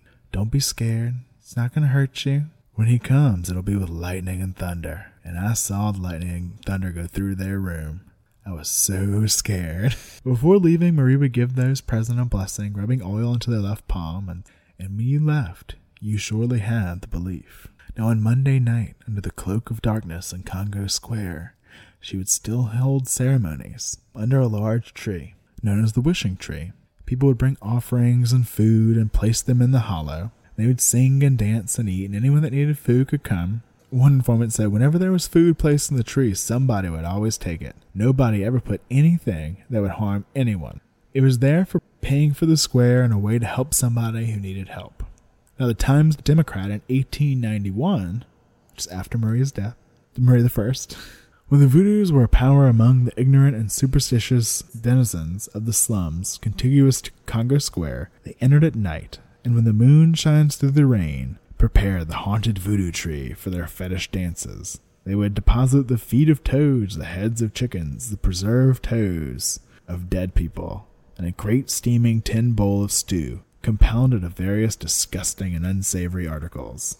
The individual to be charmed was stood in the hollow tree, and the voodoo queen sat down in front of him. Her oldest hag beat upon a tankard, and the rest of the crew joined hands and danced with the most horrible contortions of face and body among the enchanted tree. The people to be charmed placed beneath the bowl of stew the money which he owed the witches for their enchantment. And now, while it's a ridiculous story, it does show that the ceremonies with the voodoo queen in Congo Square that are reported in the Louisiana Writers Project in the 40s were occurring in 1891 mm-hmm. after Marie Laveau died. Oh yeah, there are a bunch of informants that say like, you know, when they were kids, they knew her and they were born in like 1880. And they're like, that math doesn't work. I mean, there is a ton of writing on that. And so that just confuses the story even more. So, you know, we've continued to talk about the Louisiana Writers Project, and it is something that is extremely valuable to our history books and to our culture and to really knowing what was going on at the time with really the state of the entire country, but especially in Louisiana and Florida and through the South, because they were able to get a lot of these stories about folk magic, about voodoo, and also is the organization that started collecting slave narratives. But prior to the Great Depression, there was no formal documentation, lots of secrecy. All these rituals were extremely malleable, and they're changed from practitioner to practitioner. You can go to one person and go to their neighbor, and it'd be a completely different thing. Well, it's very personal, and it had to be. I guess like there couldn't be schools. You know, it couldn't be a seminary. I guess out in the middle of Jackson Square. No, I mean you couldn't even have like a peristyle or anything Yeah. like that, it would just be in your house and have to be hidden. But you do see this kind of changes in voodoo over time. You know, we've talked about how the ideas of zombies have changed, and we've got those ideas of the evil witch voodoo priestess that's going to hex you. and you continue to see these stories. Interestingly, I saw there was like a brief, like a little mini resurgence in 1970s of uh, voodoo in African American communities, mm-hmm. but it didn't stick It didn't make, as it my didn't mom would make say. it didn't make as much as like Nation of Islam Mm-hmm. and other kind of Afrocentric religions. I could not find like a whole article about it. I really wanted to read about it. so why don't you just go write that? Go. 1970s voodoo, anyone? That sounds Anyone? awesome. Imagine the illustration on your book. Oh my god! Now I'm- I'm sorry. I'm not leaving. I'm staying here with this image. so I'm so glad we're over that. You mean being scared of voodoo? Yeah. I hope after listening to this much, you're only as scared of voodoo as you are of any other religion. I'm terrified of it. As long as it's everybody. It's everybody. It's all equal. Equal opportunity terror. Yes. So we started with a murder. Bookends, anyone? Bookend murders? So the terrible news is that we are not over it. We're still scared of voodoo. It still makes us nervous. It's still creepy. But to be fair, a lot of people are scared of Catholicism too. Y'all do some weird shit. That's what I said. As long as it's equal scare. Yeah. so we can't talk about voodoo in New Orleans and not talk about the Rampart Street murder. You mean the Demon Voodoo Murder House? Yeah, that's the one. It's been investigated by paranormal teams and written up in every paper, and especially every paranormal site. in green on black for sure. So, from the Independent, if this were a pitch from the sick imagination of a horror film scriptwriter, it could hardly provide more detail. Any studio boss with a stomach for this sort of thing would be transfixed. The protagonists are two young lovers with vagabond spirits and carefree good looks. The setting, moreover, is ideal the French Quarter of New Orleans, in an apartment one floor above a shop of a voodoo priestess. The narrative is so compelling also. The film moves quickly to a flashback of more romantic times with the couple, Zachary Bowen and Addie Hall, is profiled in newspapers all across the United States, as the two are among only a handful of diehards who refuse to leave the French Quarter in the days after Hurricane Katrina. They gather fallen tree limbs and make fires and trade booze for fresh water. Then there is now a suicide and a murder with a sickening culinary twist. And that writer gets why people are interested in this. so right. So this does happen in the aftermath of Hurricane Katrina. There are two bartenders living in New Orleans, uh, Zachary Bowen and Adrian or Addie Hall. They're both 28 years old. Now Zachary had actually become a sergeant in the United States Army over the course of his tour in Kosovo and a tour of Iraq. And some of his time in Iraq was spent at Abu Ghraib. So they met a little bit prior to Katrina, and supposedly they fell in love as the storm hit the city whenever he offered her shelter. Oh yeah, that'll make you like somebody. And they kind of became these local folk heroes. They didn't evacuate, they lived this like survivalist lifestyle. They fashioned a makeshift stove, they did barter with hoarded food, making cocktails. Addie gained particular notoriety for her method of ensuring the security of her neighborhood. She would flash the cops. so they would come by more often. They upped their patrols, yeah. They were profiled in papers around the country. In the Mobile Register, Addie said, We're having a civilized hurricane, describing how they would share cocktails and cigarettes on their stoop with the occasional reporter or Red Cross worker who happened by. It's actually been kind of nice, Bowen added. And I'm getting healthier, eating right, toning up. Hall said, We've been able to see the stars for the first time. Before, there was a 24 hour lit city, and now it's peaceful. If nothing bad had ever happened to her and all I'd seen were her YouTube documentaries or like interviews, she and I would not have gotten along. Because, yes, that happened just so you can see the stars. Get in the car and fucking drive out of the city if you want to see stars. I need to flood the entire city. Sorry, I'm very touchy about Katrina. But as the city kind of got back on its feet and they started back in their bartending jobs, people started to notice a change in the couple. They would be fighting and drinking and not showing up for work. Once during an argument, Addie pulled a gun on Zachary and was arrested for it. Zachary was arrested for drugs a short time later, and in September of 2006, they were evicted from their apartment. So they moved into a space on North Rampart above the Voodoo Spiritual Temple. Now, supposedly the fighting got even worse, and they stopped going into work altogether soon after. Now, Addie accused him of cheating on her. Addie actually went to their landlord and was like, uh, he's been cheating on me, so I'm going to kick him out. So don't let him back in. Out of nowhere, the landlord was sort of surprised. But then things escalated. So, in a note describing the incident, Zach wrote, I killed her at 1 a.m., Thursday, October 5th. I very calmly strangled her. It was very quick. Eleven days later, Bowen jumped to his death from a building in the French Quarter. On the scene, police found a key and a note with an address wrapped in a plastic bag inside Bowen's pocket. They were led to the apartment and found a note spray painted on the wall that led them to the kitchen. Addie's head and hands sat in pots on the stove. Her arms and legs were in trays inside the oven. They had been cooked. The rest of her body was wrapped in a trash bag inside the refrigerator. He had dismembered her in the bathtub and then tried to further butcher her for cooking reasons. One report even says that he had cut up carrots and potatoes and had seasoned some of her body. However, there was no evidence of cannibalism occurred from the autopsy of Zachary's stomach. And also an examination of the remains. That's really morbid, but there were no bite marks. So, in Zach's note said, This is not accidental. I had to take my own life to pay for the one I took. If You send a patrol car to 826 North Rampart. You will find the dismembered corpse of my girlfriend Addie in the oven, on the stove, and in the fridge, and a full signed confession for myself, Zach Bowen.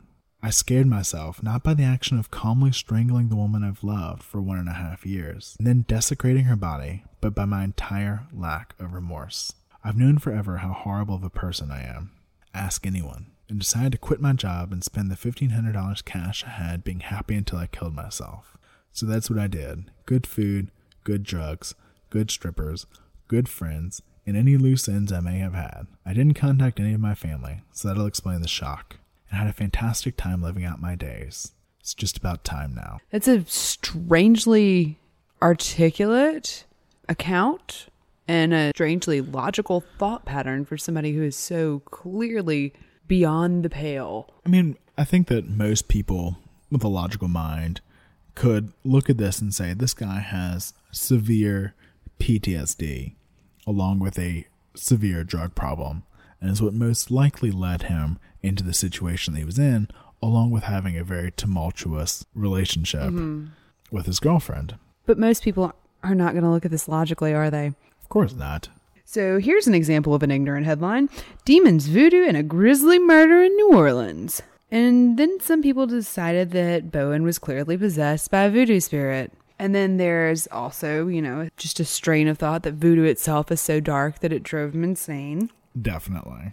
And then, you know, they they do have some integrity here. They do say, but this temple is mainly associated with positive stuff. So many of the locals don't think it has to do with personal demons at all, another account states, but rather very literal ones. They point out that the point at which the couple moved in above the voodoo shop marks their arguments and disagreements escalating dramatically.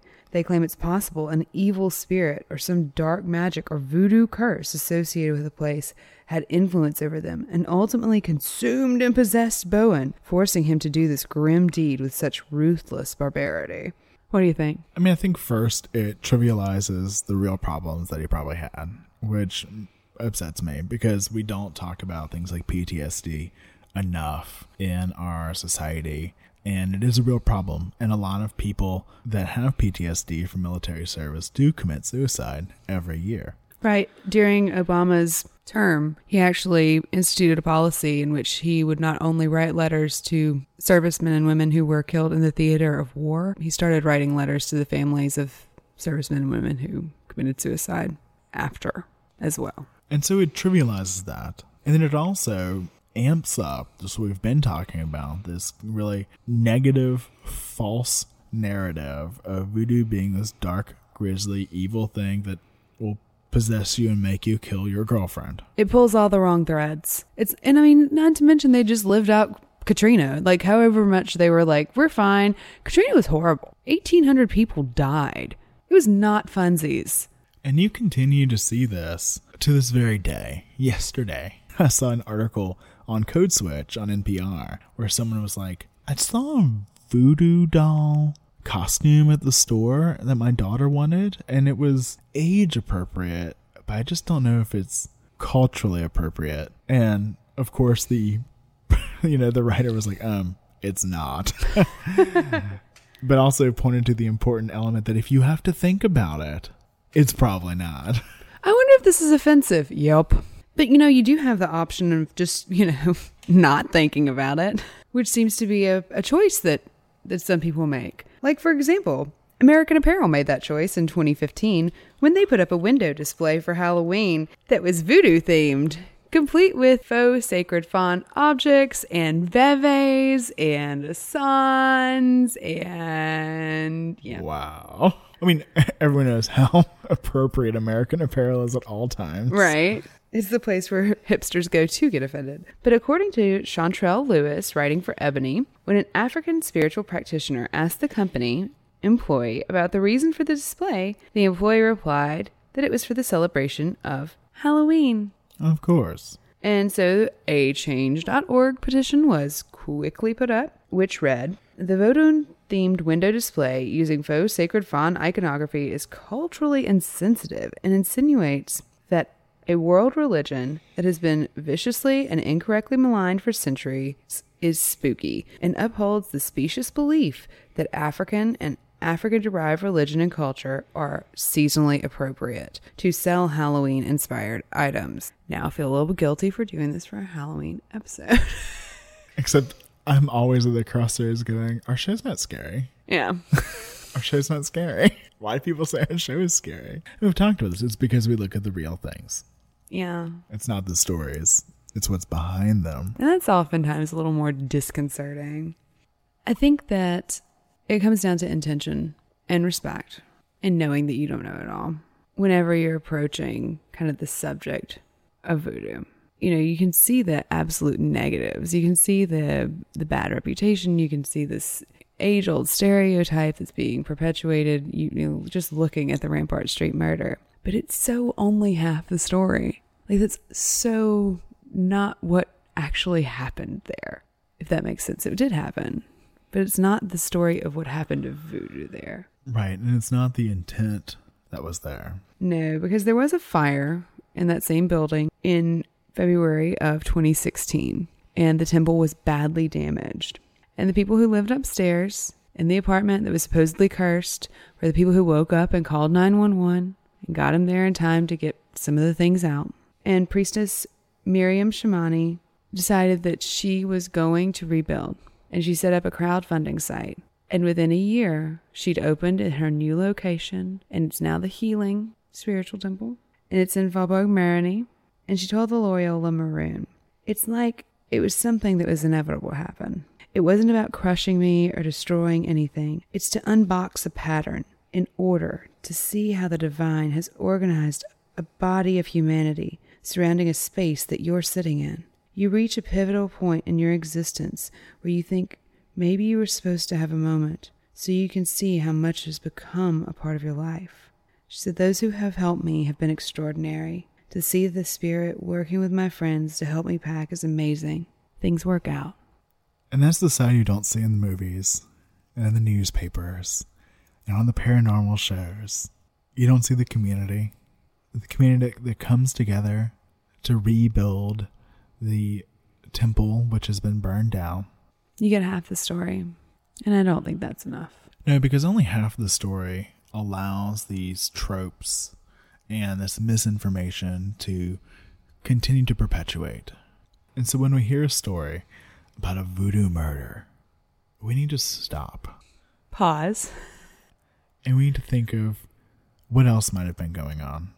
Because we're taking away humanity from everyone involved. We're shortchanging the narrative of the people whose lives were taken, and we're shortchanging an incredible, rich history by othering it, by making it that bad thing we don't understand, the only thing that makes it make sense, and by creating that really short, easy path that, like, oh, this is terrible, I don't want to process it, terrible murder. Oh, this religion scares me, I don't want to process it. Well, let's lump those together and then I'll just be done. We're letting ourselves off the hook. And people deserve to be seen and heard. And that's not just a story. It's not just a story.